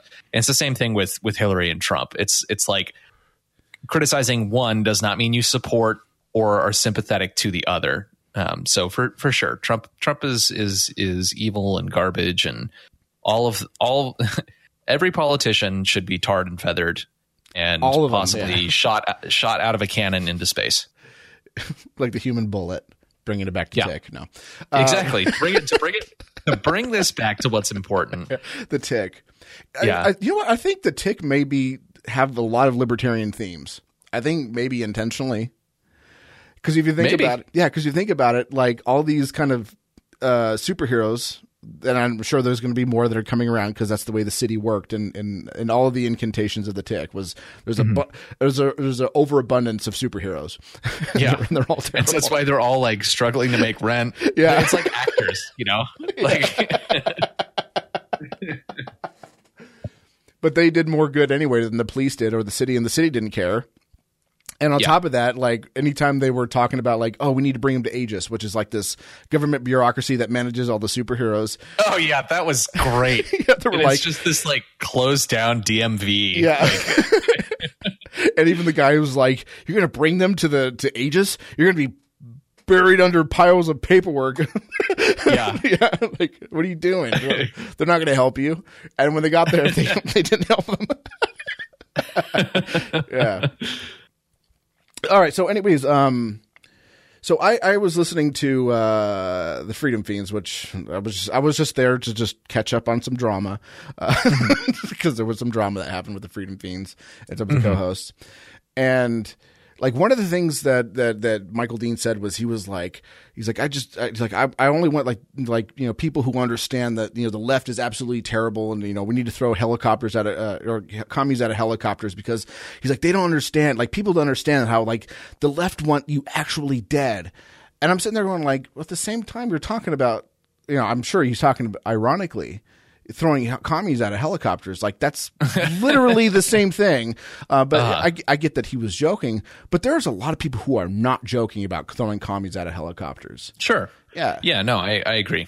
Uh, there's there's uh, there's a clear difference when someone's joking about murdering someone and someone's you know serious about murdering someone. Uh, we've we've come across both on the internet for sure.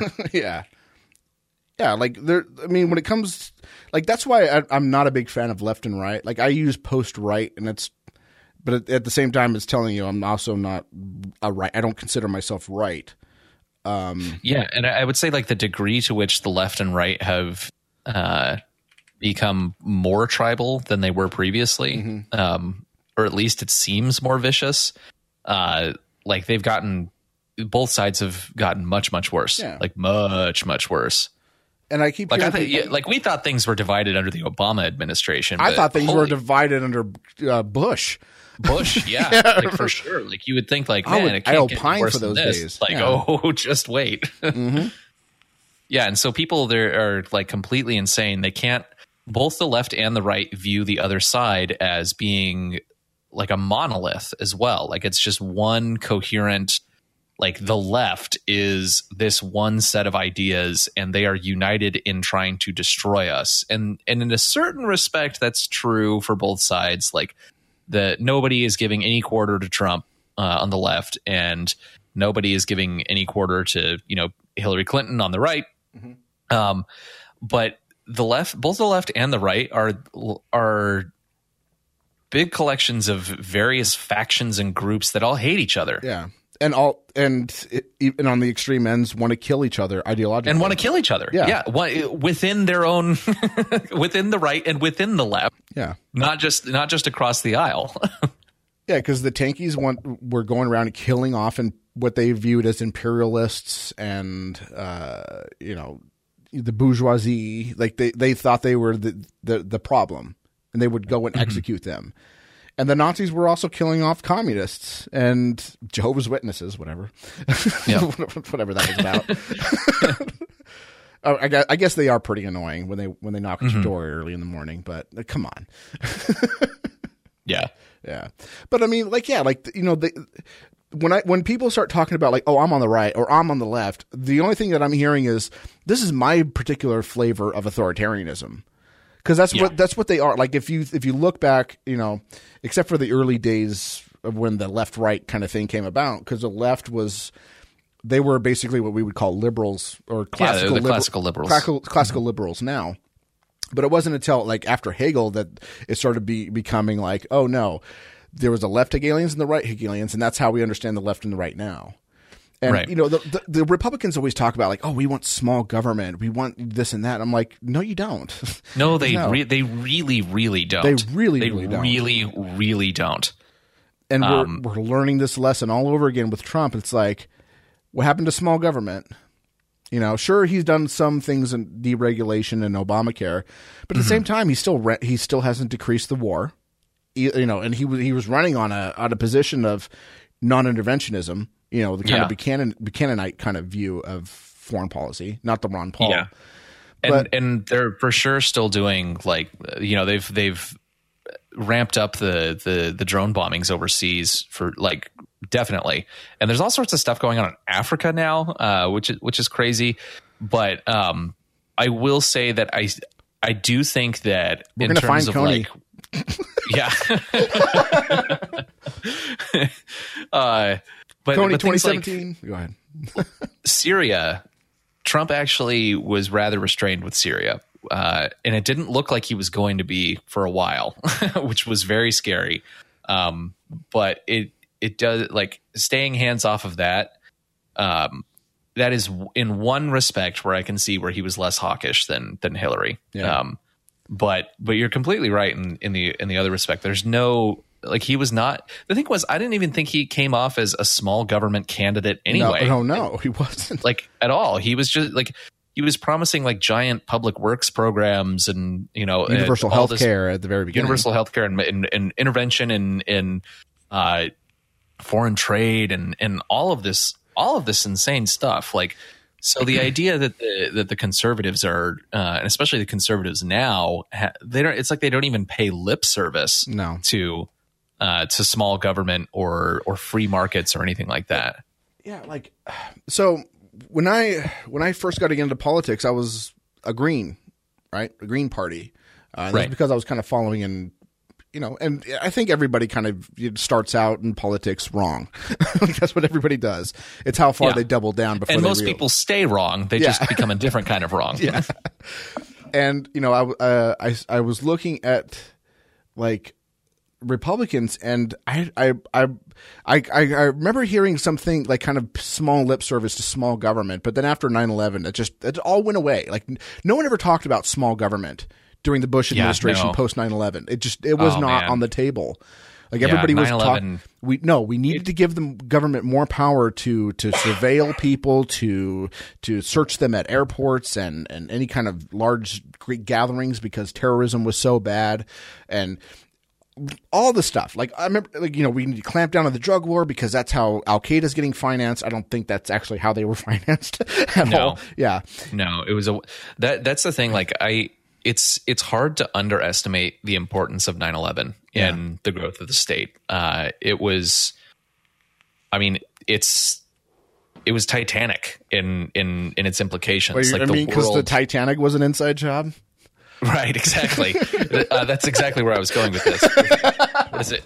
When I love derailing you, but go ahead. Sorry. yeah. No, no, no. Uh, there's there's a Facebook page. I think it's like it's like 416 Truth or something. It's Yeah. whatever the date the Titanic uh, sunk. We're 16. Same. yeah, I, I don't remember what the date is, but it's something like that. It's it's super funny though. Yeah, it was Uh, King Arthur's posted in a- Day or in a long something. time. No, that was 14. Sorry. Yeah, but but it it really is like people say in a very shallow way how 9/11 changed everything. And they think of it in terms of like this like this cultural thing of like America waking up and not and realizing like oh we're vulnerable and things like that. It- it- that's that's completely not the point. Like what changed in government and people's there was a period of just total blind trust in the government after Yeah. that. And they passed so much shit that we're still saddled with and that have just metastasized and grown like uh, the TSA and Department of Homeland Security. It's affected all of our banking regulations. Like it's it's so pernicious. Like that was it was a watershed moment in the great in the growth of the state. And it's one of those things where you know it just it's it ratcheted up and there's not really you can't really untighten that i don't think Yeah. at this point. Yeah, and the 9/11 truth wasn't really helpful at all. And like I I don't No. know if I don't think you I don't think if you if you listen to my uh the the podcast I did with Jeremy the last episode um or consp- I think it was called conspiratards. Conspiratar uh, conspiratarbs are do it's conspiratards do good uh border bordertarians don't. Uh and the whole the whole thing like I was thinking about because you know the the JFK assassination um, happened or the, the anniversary happened recently, and I was really kind of getting back into like looking at all the stuff again, and I was really looking Right. at it going like, sure, the JFK conspiracy theories are wrong. It's like, but they did a really lot, like a lot of good because what ended up happening after that was the Vietnam War, and if you look at all the the wars prior to that, if you didn't serve in the military, people looked down on you during Oh, those for sure. Like Yeah. people would like shame you in public and put little pins on you to you know to, to, to insult you like you're a coward. Um, if you were like if you criticized the war, you were just the scum of the earth. Like you were just Yeah. a horrible fucking person. But when the Vietnam War came around, it was okay to to criticize it, and there was still a lot of people who were like, "Don't criticize it," but you know that, that was kind of fading, and a lot of that had to do with a distrust in government that came from Yeah. the conspiracy theories around JFK. And I and, Yeah. You know, and, and the 9-11 truth, all they did was make themselves look fucking crazy. You know, but if they had some like, if they were more like let it happen on purpose type of people, you know, that really Say seemed again? the let it happen on purpose, the LIHOPs. oh right right right Like if, if that was the more prevailing kind of aspect of the 9-11 truth, maybe that would have spurred a little bit more skepticism in government Yeah. that, you know, that probably wouldn't have led to things like the NSA taking over everything. Uh, Right. Patriot Act and stuff. But instead you know it's yeah. it's uh it's people people who think that George W Bush was flying both planes into the towers personally simultaneously Yeah, it just Yeah. insanity. yeah Space and beams and Jews. there's there's there's a, I think that's actually one good thing that's uh, come out of the the last election cycle is that n- there nobody trusts the official narrative like the there I don't even know if there is an official narrative anymore of how of this no of the state of the country Oh, of everything. Just the like nobody trusts the media um which is good. which is which is yeah it's kind of a good thing. Like uh nobody nobody trusts the left nobody trusts the right. Like it is just Everybody hates Hollywood. Everybody hates hollywood i know it's like so like all of these kind of like uh cultural bulwarks for the state um are just in complete chaos and complete disarray and i would like to think that's a good thing but we won't really know until everything shakes out um And uh, you know what? I don't. I don't know what media to trust anymore because, like, I, I will see like res- what would be considered respectable news organizations post shit that are blatantly false yeah that, that is just like li- yeah on its face. Like, are you fucking kidding me? This is a piece, and I'm starting to see things like the New York Times trying to salvage something by writing a, a, a good piece on Ben Shapiro, and you're like, what is the Right. fuck is happening in this world right now? like, Yeah. I don't know what to believe anymore. Do I am I supposed to believe the New York Times now? I don't know. It, is- I don't all know. the stuff surrounding Ben Shapiro is is pretty funny too, because Oh, like yeah. he gets called a Nazi and stuff, and he's like, "These people want to kill me. Mm-hmm. Like they literally want to kill me. like I am a Jew, a very a very public Jew, and like my my grandparents were murdered by the Nazis. Like I, it, it, he walks around with a yarmulke. He's like five At all foot tall. times. He's a little he's a little kind of scrawny guy, little fast talking scrawny guy. Uh, you, you know, he looks like he. I, don't, I think he said he hasn't been in a fight since high school, and when he was in a fight, he got his ass beat. Like, and you know, he he does he doesn't eat pork, and he advertises things on the show that he was like. I can't eat this, but I'm, I, I hear it's good. it's Right. got pork in it, Yeah. it's, or it's you know it's mixing different types of meat together and it's Yeah. like and then like people are going like yeah this guy this guy is a white supremacist. And he's like oh, I know. i'm not even white. like what are you talking about? People are saying that tim pool is is a white supremacist and he's like i'm Oh, I know. half Which is- mexican or half puerto rican or whatever. Yeah, and he and he's like, like, he's he's as white as one of chris cantwell's girlfriends. Oh shit. Shit. Yes. Go ahead. Sorry I don't remember what I was going to say. That was pretty funny. yeah okay. um, yeah, but I mean, it's it's like there's just been a complete and utter breakdown of political discourse, and uh, it's impossible for anybody t- to to talk to each other anymore. It's it's really crazy. Yeah. I don't know, man. I'm, I'm, I'm- there's a there's a part of me that kind of just loves watching the world burn. There's a little bit of the Joker in me, I guess. Yeah, there's the thing is like it makes me uneasy because there's a lot of like you know people on every side of the spectrum, you know, having their careers ruined and like everyone's out for blood and people literally see each other as like mortal enemies now, which makes me very uneasy. Um but at the same time, it's like there is literally no trust in the government on any side now. Like the you know we had election tampering for sure on the Democratic side uh, during the last election. No, that was the Russians. I swear, we'll find something. Yeah. Oh, they, Yeah. dude. I, Someday we'll find that smoking gun. uh, oh no, they did find the smoking gun. I'm, oh, remember, remember your point. The smoking gun was like they found that on Facebook. They paid like a couple thousand bucks for some ads, and they were really bad. Like it was like, oh, see Bernie in some sexy poses, and I was like, I did that as a joke. Like Steve Miller Yeah. Miller and I made a made a fake teeny bop magazine. You know, it we superimposed Karl Marx and Bernie Sanders' head on like some Zac Efron or something's body. But like Yeah, there's. it was about as effective as that. I know, and the thing was like like because I've I've looked into this as well a little bit. Like the uh, the ads that they bought were so all over the place. They had like pro Black Lives Matter stuff. They had uh, anti Hillary stuff, like so, like really crazy stuff. Yeah. and the the Oh, kind of today. Go ahead. what, what the Russians and what Putin have always done is try to create as much chaos as possible. But if you're creating chaos, you can't really direct the outcome of, of anything. So it's hard for me to swallow the idea that, you know, the Russians created all of this chaos and, and orchestrated it in such a way that it served deliberately served Trump. Uh and that deliberately and that and that like serves them. Yeah. You know, like that that part of it is like completely nuts to me. And yeah, it's like they bought Facebook ads. Okay. and a very a very small amount of Facebook ads. Yeah, and some Twitter ads as well. And twi- Twitter, uh, ha, you know, has like come out against like Russia Today and all of this stuff. And they posted uh, like immediately after this happened a couple of weeks ago that um, they they posted this. It was like a pitch deck from Twitter where Twitter came to Russia Today uh, and was like, "Hey, like you should pay us."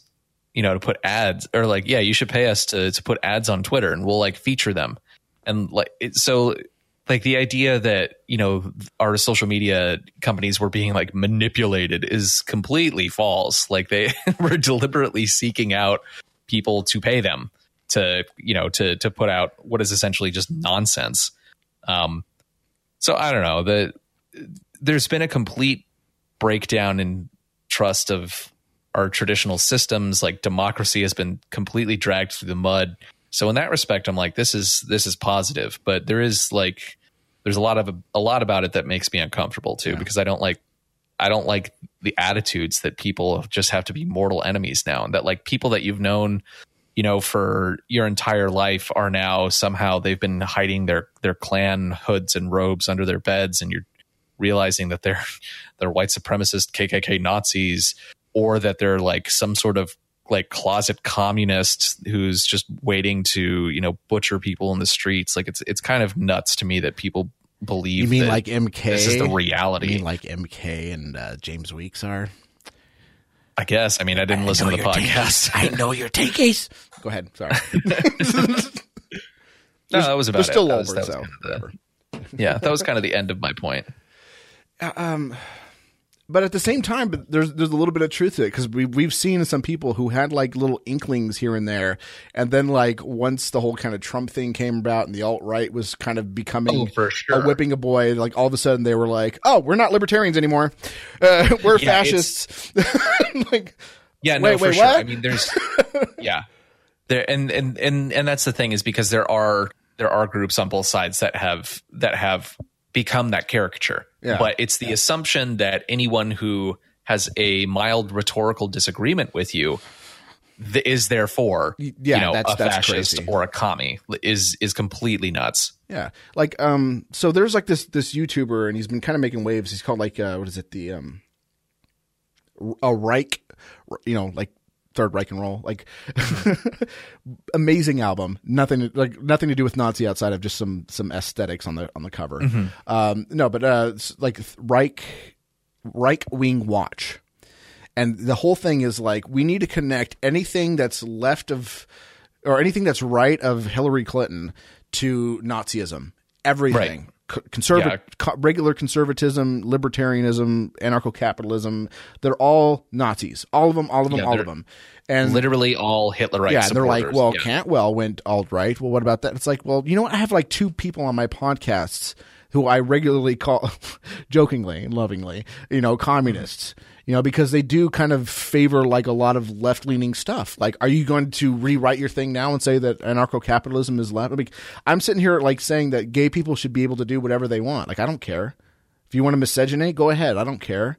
Jews are pretty cool. I like Ben Shapiro. Like, and I, I'll say these things, and it's like, but what about me? Like, you're you're picking out like five or six people, eh, but ignoring like all of the people who are kind of moving a little bit more to the left. Like, the anarcho-capitalist group on Facebook is very to the left of most, Yeah. like a lot of anarcho-capitalists. It's like, what about them?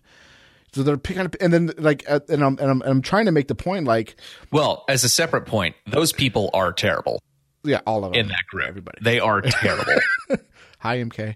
Um, but yeah, like, yeah, like, but at the same time, it's like, and he, he sits there and he just says like, you know, like it's it's the same, and I'm like, well, let's let's look at it objectively. Like, let's see what, what libertarians favor. They they t- favor free markets. Were the Nazis mm-hmm. free market? No. No. It's like, well, the, the the the industries were privatized. I'm like, yeah, but they were sort of like state apparatuses because Yeah, they. I mean, they they nominally held the title of ownership, but Yeah. I mean, they had when when the government is telling you, you know, what prices you have to charge, what goods and services you can sell, Yeah. when and where, you don't own it. yeah.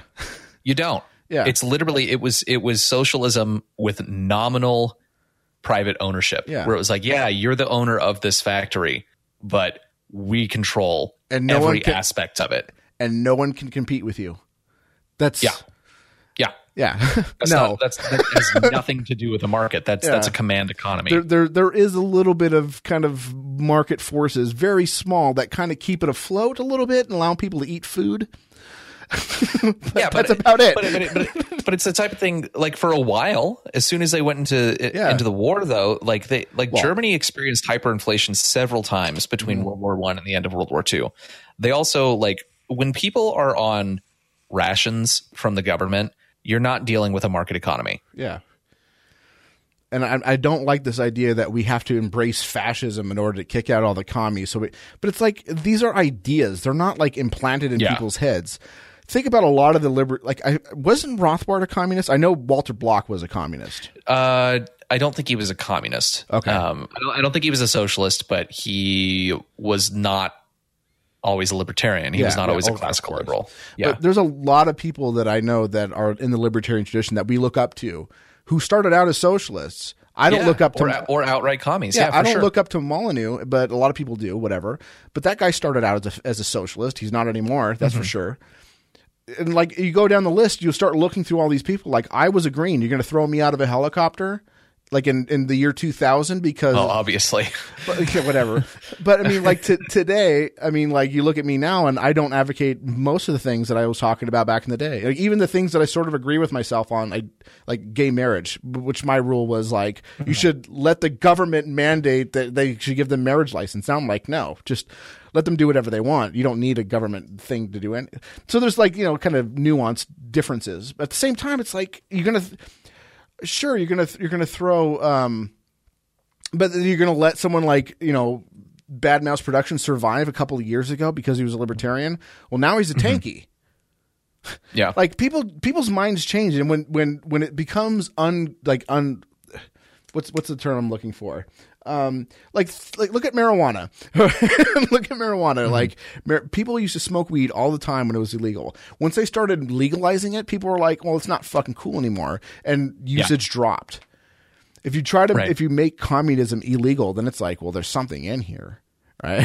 there's got to be something cool. yeah. If you make here. if you make things taboo, then for sure, uh, people people flock to it. yeah, Um, the kind of Yeah, like Nazis. the- I think that maybe that's why we're getting resurgence of Nazis because like maybe if it's like it's not cool to be a Nazi. Well, maybe there's something in this. Oh, maybe well, I I, should mean, read for my comp. sure. There, no, well, and it's I I think that the the people who have gone, I don't even know how many actual Nazis are out there. Like I know that there are people now who self-describe themselves as like fascists and and, and whatnot. fascists.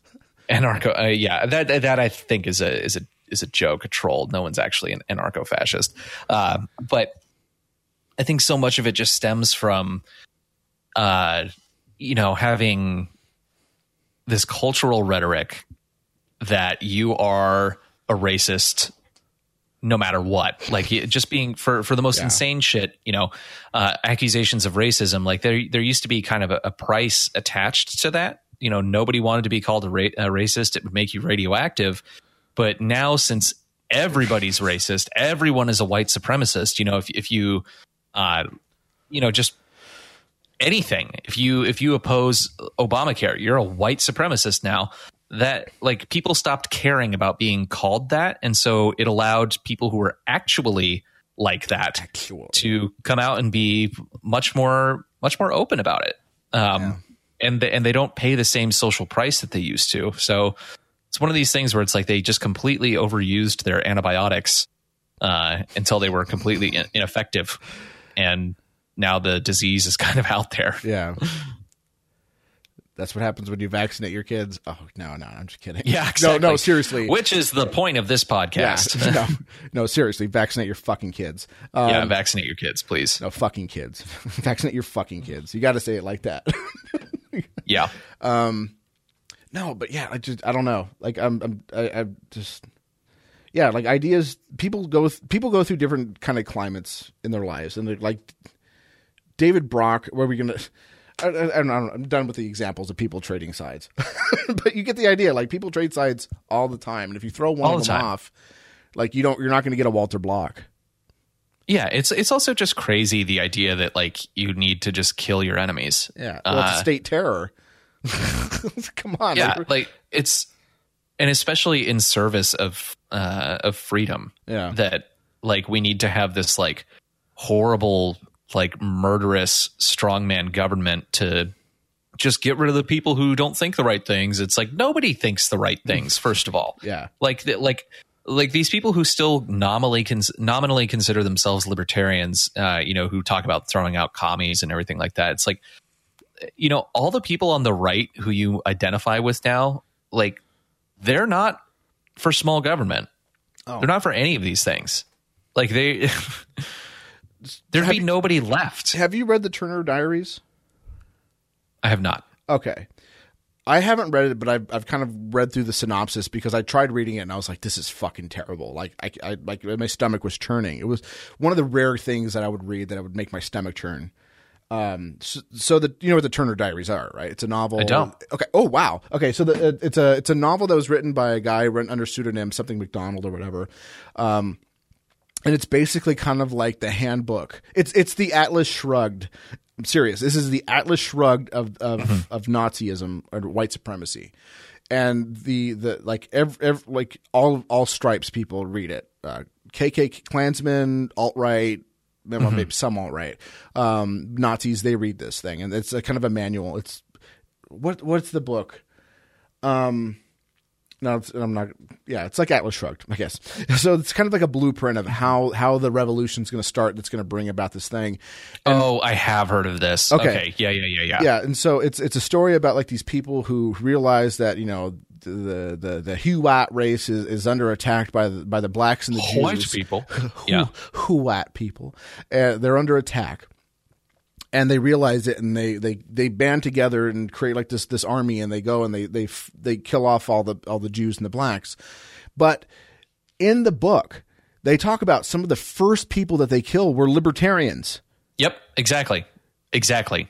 they, because and they they were like these people were useful to us back in the day because they helped fight against the communists and you know and, and some of the stuff that the blacks and the Jews wanted but now they're not useful to us anymore and they basically slaughter them because now they Yeah. actually want to help the black people and the Jews so they need to get rid they Yeah. need to get rid of them and they That- that explicitly say this in the book and it's like you you you can't side with these people because you're a useful idiot. That's what you are. Like, and as soon Yeah. as they're done with you, they're going to dispose of you, just like they're going to dispose of the communists. They're going to you're going to be in the same fucking cell as a commie. Yeah, that Yeah. that that is the thing that it, like it boggles my mind about these people. I'm like, they these people will cut your throat at the Yeah. first opportunity they get. Like they these people are like murderous, just disgusting, horrible people who share really nothing in common with you except for maybe that like they're racists and and you know some of these people on the right are racist and they they share that but it's they like libertarians in any and if any radical group grabbed seized power and you know was doing was implementing like these authoritarian you know like death squads or whatever uh, were eliminating political enemies libertarians are the first to go Yeah. every single time Yeah. every time Because we're, we're going to be helpful in the of culture war. libertarianism are dangerous Yeah. to them We're going to be helpful in the the culture war. Yeah, we're going to be helpful in the culture Yeah. war to an extent, and then we're going to be a detriment. because Exactly. then we're going to start going like, oh no, we don't need the state for that, and we don't, you know, like we can just let the gays do whatever they want. I don't care. Wait, wait, wait, you don't care Yeah. that people are doing drugs? Yeah, Bye. it's like, hey, you know, like people exactly, exactly. Uh, it's it's insane to me. Like any people who have these these alliances, or you know, not even alliances, but but think that there is value in the actual alt right are are absolutely insane. Yeah. They're uh, they're they're completely blinded by their hatred of the cultural left Who are terrible? who are absolutely Uh, who are terrible. Yeah. Sure, sure. I don't like the I don't like the insane cultural left. I also hate the insane cultural right. Um, but but you know, just because you share some sort of common enemy or animosity against someone else does not mean that these people uh, won't try and kill you, or that they have anything else in common with you. These uh, this is the thing. The alt right people are not for limited government, for small government of any kind Yeah. at all. These like th- everything they believe is the complete opposite of libertarianism. Yeah, like what was it? I know Cantwell used to complain, like you know, like libertarians are letting the left wingers take over the right wing wing movement. I'm like, libertarianism isn't a right wing movement. It's not a right wing movement. And then he, then he goes and he goes he starts hanging out with the alt right because he thinks that like that's going to be a bastion, and he then he starts complaining about how the nat the not so nat socks are, are taking over the alt right. I'm like, dude, where Yeah, I'm been? like, dude, that yeah, was- it's like they're not taking. They were there over the before you, buddy. They were, Yeah. yeah, they, they, that is the alt right. Yeah.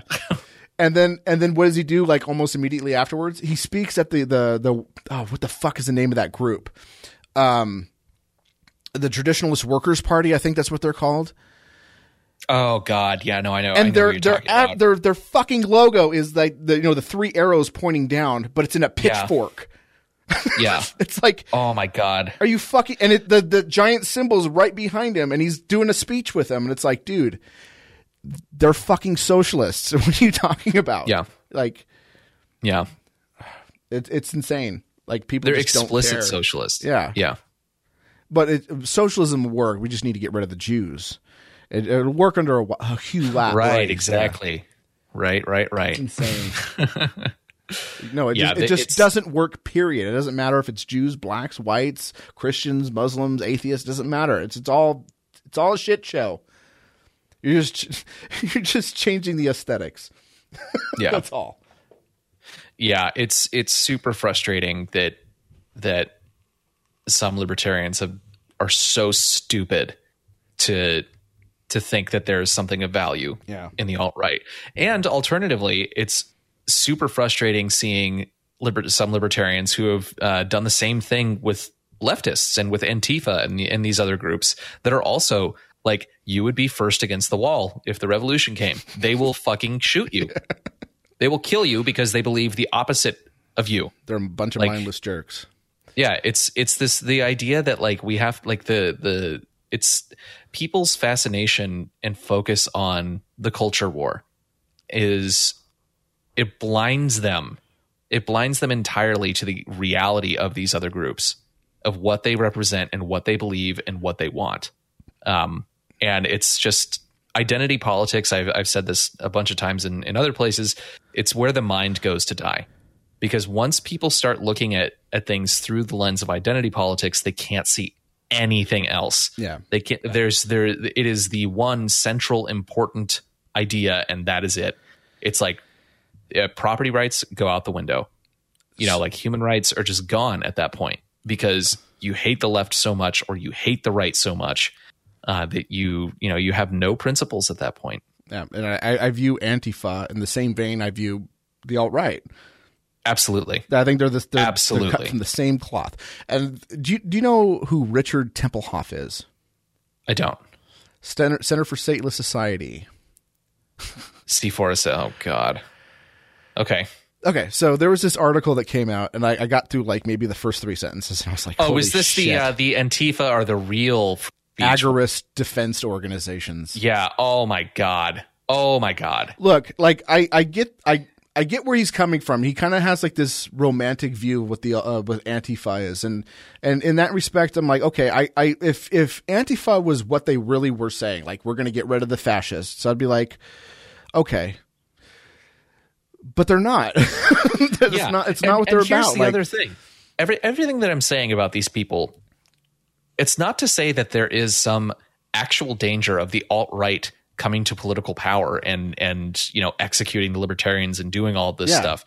Like it is such a minuscule. They completely overestimate their numbers, and normal people do not agree with them and find their ideas vile and disgusting. And I think when people find out what Antifa actually believes, they feel the same way. So I don't think that this there is some sort of danger here that any of these groups is going to come to power. Um, but it is it's frustrating to me to see smart people uh, not seeing what dangers there are and not and and not seeing that these people that they are allying themselves with, uh, not seeing them for for the evil that that, that they are, the evil ideas that they represent. And just the fact that you know should you know reality be suspended and and you know Nazis take over the United States or Antifa takes over the United States it's like not seeing what their exactly exactly what their first step would would be is just stupid to me their first step would be to shoot the libertarians and then shoot uh you know the the other radical right people or radical left people who are ideologically a threat to them like everybody dies Yeah. Okay. So like Antifa, Um, Any- like, so, yeah, anybody like, who look, holds a strong opinion dies. yeah, like if it, if Antifa was just going around like punching Richard Spencer, I'd be like, ha, fucking bunch of losers. But ser- this is some of the things that they've done. Like first of all, there was a um, a speech. I don't remember who was gonna who it was for, but I remember it was like just some milk toast conservative. And what they were planning on doing was they were planning on putting poison in the vent system so that people who were attending the event would get like die and they were caught Yeah. and they were arrested for on terrorism charges. The next one of the other things that happened was Ben Shapiro was going to give a speech at the University of Utah. And Ben Shapiro, Jewish guy, was the recipient of the most like of, of the most uh, threats and nasty Anti- anti-Semitic yeah, racist anti-Semitic tweets Tweets. Yeah, yeah. of any journalist in, in the United States during the election season. Of, of anyone, it was anyone. It, was something Left, like right. eight thousand. Yeah, Yeah. it was like eight thousand anti-Semitic uh, tweets. I don't, I don't even think it was just. I don't even think it was anti-Semitic. I think it was just racism in general, yeah, anti-Semitic, Yeah. anti-Semitism included. Like he was a recipient of, of it. And what were they planning on doing? They were Antifa was organizing uh, a massacre. Like they were going to like they were passing out ice picks to people, and they said like let's get let's just try to scare them to come this way into the parking lot, and then we'll ambush them. He's, the guy was like, I got I got uh, I got some some assault rifles in my trunk. I got a, a shotgun, a sawed off shotgun in my trunk. And what happened was Steven Crowder of all people was just was just going to make this was just going to troll them, and he had Jared or not gay Jared dress up like one of the antifas. Um, You know, made him look like a total fucking hipster. It was hilarious, and they were just going to troll them. And then next thing you know, like they were handing him ice picks, and he was like, Whoa, uh, I didn't hear about this. Yeah, "Yeah," and they were talking about like we're going to ambush them and get them in the tr- uh, the parking lot and shoot them. And they were like, I got. I, got to go to the bathroom. And ran off Yeah. and it was like I, w- this was just going to be a prank. Like we're fucking they gave us Yeah, this ice yeah. pick here's this evidence. And they went to the reporters. And the reporters were like who cares? And they're like well we have the police report. We have the videotape. We have a copy of the videotape for you. All you have to do is fucking Right. run it and show that these people were going to like murder these people. There's a plan. We have evidence to prove it. And they were like nah whatever. You know God. but you know for a fact if like Jared had bumped like some gay kid along the or some trans kid along the way, like, oh, oh, I'm sorry, they would have been like, look at this Trump supporting racist alt writer Oh, yeah, of course. assaulting. Yeah, of course. Yeah, yeah, yeah. It, they're they have a fucking clear narrative, you know. Do you do you think? Um, and this is not my idea. Um, this is someone else brought this up to me. But uh, do you think that Richard Spencer is a Fed? It's possible. I don't think he is. I like. I, don't, I haven't thought about it, but I wouldn't be surprised if it turned out he was. Someone in the alt right has to be a Fed. Oh, I'm sure. like absolutely has to be a fed and it's like you look at um like charlotte charlottesville cantwell you know has this documentary made about him and all of these companies you know they're pulling his websites down they're pulling down stormfront and all of these like nazi groups uh and and people who are not quite Nazis but are alt right, uh, you know, they're they're getting their their domains seized and, and all of this stuff. Nothing gets pulled down from Richard Spencer. None of his stuff, and Yeah. he is basically considered like the the kind of figurehead of the alt right. So I think what's going to happen. uh, It's next month. Um, I can't remember what day, but basically, Twitter announced that they were going to purge all the the white nationalists and all the alt righters and all the KKK and you know Nazis off off of uh, Twitter forever. But I guess the reason why they weren't doing it immediately was because in some European countries you have to notify you know like purges like that within 30 days. So they're waiting. So it's going to be next month sometime. I forget when. I think that would be a, probably a good clue is if he, he if he evades the ban. Because yeah, Is- like his they, YouTube channel. is- verifying them, or are they? no, they're gone, Uh, gone. Oh wow. Okay. Just- I have not heard about this. And I have no problem with that. Like people are saying, like, oh, but my free speech. It's like, no, you don't have a right to people's platforms. If they want to get rid of you, they can get rid of you, and we can criticize them for doing that if we want to. But I kind of don't care because that was always in the terms of service of all of these companies. They were always like, you can do whatever you want, just no racism, no violence, no, you know, no uh, Right, I- of I- illegal activities. And it's a lot of it's just kind of like like it's a lot of safe bets, you know, because if they put that stuff on there a lot of people don't want to go to go to platforms where they're going to be uh, inundated with, you know, kill the Jews unless you know unless it's kind of like uh, historical things, you know. Right. I think I think there's uh, the issue that a lot of people have with this is that there's a very clear hypocrisy going on here because there are tons of people uh, on like these big leftist accounts who will say things like we should literally kill white people and things like that and they never get removed. There was Yeah. um I don't remember what who it was or what the or what the actual text was quoted. Uh, Leslie Jones said something on Twitter um, that you know was it was basically a, a terms of service violation. I don't know what it was. It obviously it was not like kill white people or anything like that. Um, but then someone else uh, they didn't retweet it. They literally just typed it in verbatim on their Twitter and they got banned Whoa. but they- they didn't ban Leslie Jones. like, so there's there's this thing where it's like, yeah, sure, you can get rid of all the Nazis, but it's like there's there's a clear political agenda Was with this- these people. Was this post uh, Weinstein? I don't know. I can't remember. You- you uh, Tim remember Pool what talked of it? about it. No, Tim Pool talked about it on on uh, on his YouTube channel recently. Um, Yeah, because I think I think a lot of I think they're probably going to be changing their policy on that. I'm sure they're probably going to go start going after. They Hollywood are. They're they're changing their verification policy. Uh, Yeah. Like they've suspended basically like any new verifications for a while. Um, and that whole thing is so stupid. Like Yeah. it's supposed to basically just say like, yes, this is indeed the person. We have verified the identity of this person. So it's like, you know, you can't have. It's like you could have Barack Obama verified on Twitter, so you know that that's Barack Obama's Yeah. Twitter account. It's not an endorsement of what Barack Obama says. It's so when you have at real Barack Obama, who's not verified, who's tweeting, you don't assume that that's the actual Barack Obama. yeah But they've they've turned it into this this uh, approval thing. Yeah, approval. Yeah. So where it's like, you know, these these right wing commentators say something uh and they get they get their their uh their approval revoked or whatever. And it's like, well, okay. are they Why? are they suddenly not the person that they're claiming? Yeah, you certainly you doubt their identity now or like I don't know. yeah. What's the deal? Um, yeah, because I know that they were they were really holding back Sargon of Akkad from getting a check mark. But why? Right. Like you would give Richard Spencer a check mark, but you wouldn't give him. And then yeah, they that's eventually also super weird. Yeah, and then and then no, yeah, that's probably another probably proof that he's a Fed, right? I don't know if it's proof, but it's it's Or- odd. It's very odd. Spirit, it's coincident. What's what's the term? Uh, circumstantial evidence, I guess. That's at best. Yeah, yeah, yeah. So that and then and then they ban him, and the and what he was doing at the time when they banned him was that he was arguing with alt writers and saying like your your views on white supremacy are wrong. Like that's what he was doing at the time when he Yeah, got banned. yeah, yeah. He's like arguing against racism. Yeah. and they ban him. And Oh it's like- God. like oh Sargon has- come on. yeah, Sargon has done things that would you know that would rock the boat, but it wasn't that. Like what what, what did he say? He he tweeted at someone saying like I would uh, I would never rape you, and and that got the left like infuriated. Like how dare you tell this woman that you wouldn't dare rape her? oh my God, And it was like, yeah, yeah.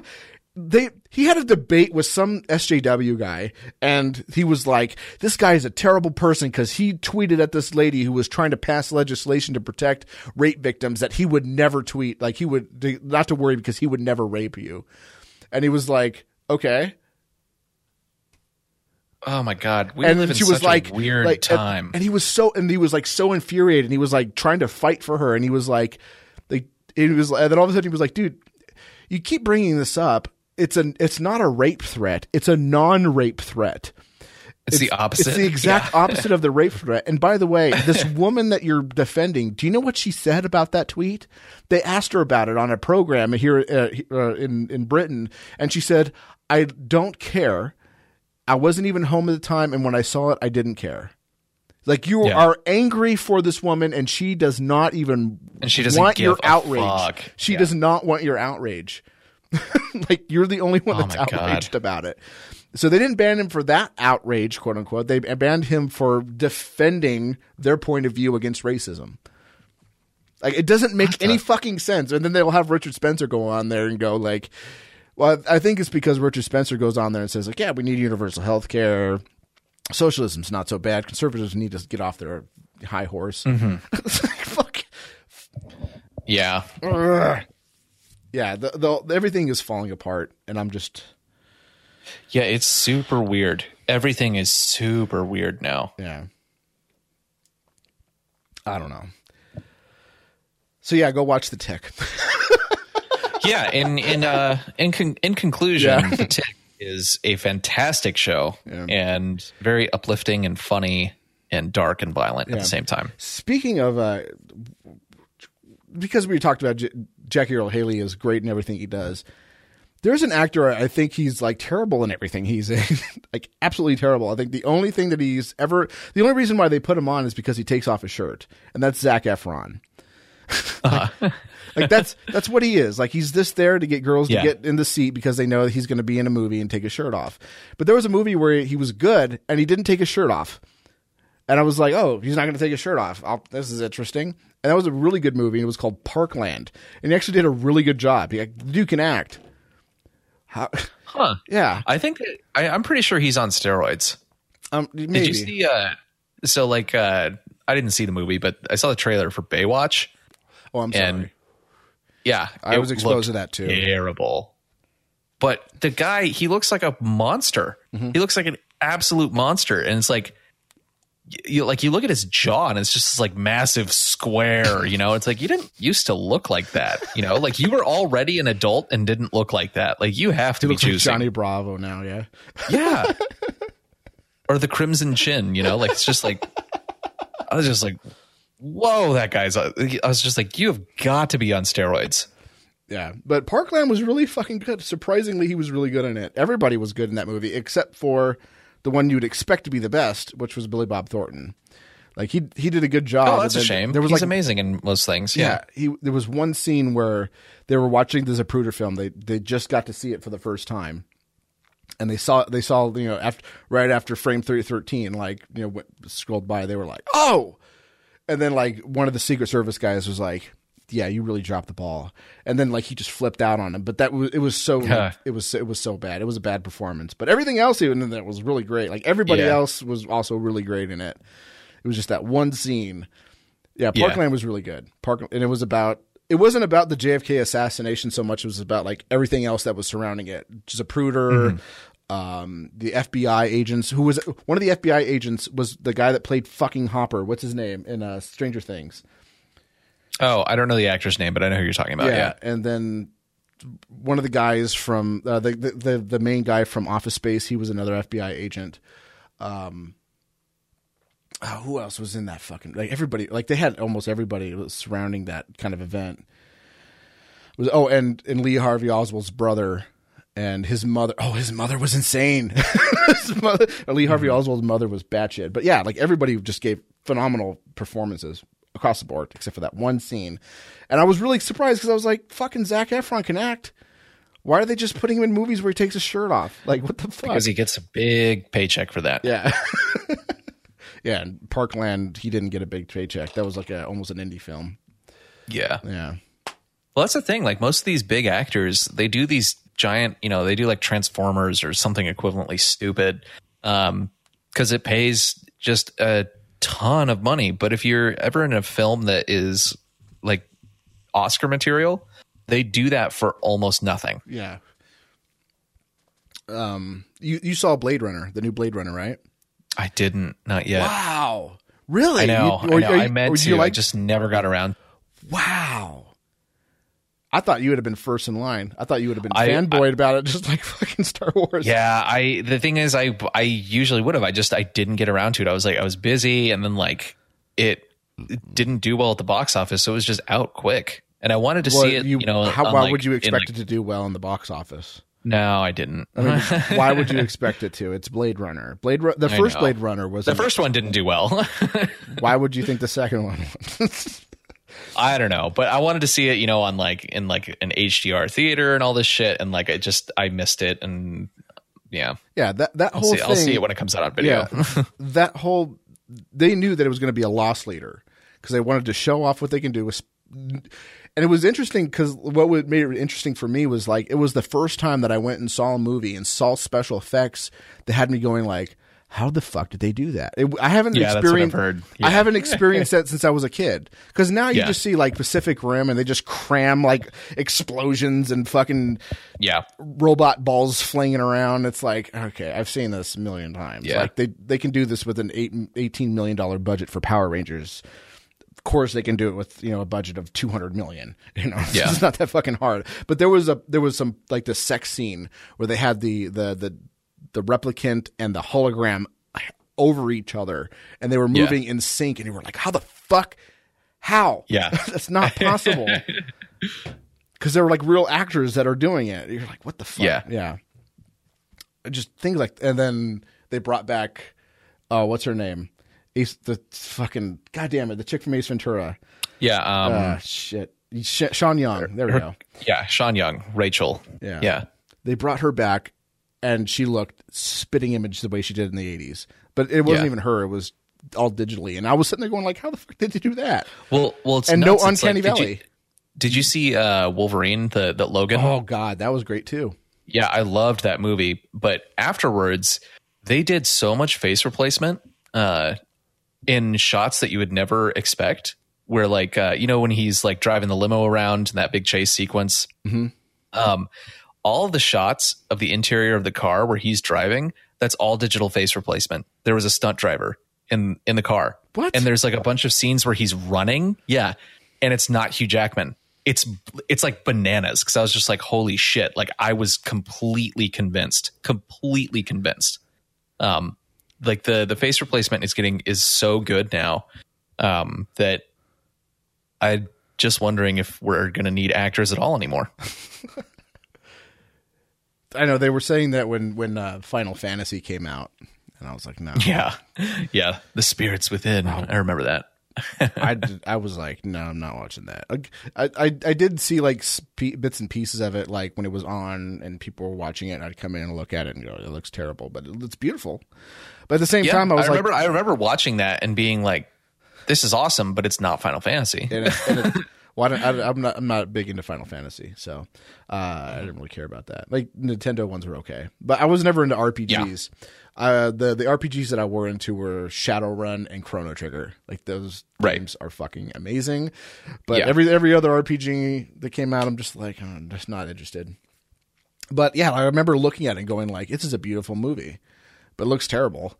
like what's going Yeah. on is pretty boring, but it looks Yeah. beautiful. It was boring. Oh my god. Yeah.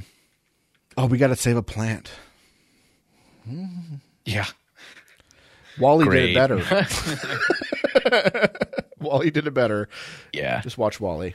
That's Final Fantasy for you. Yeah. It's a much better Final Fantasy Yeah. movie.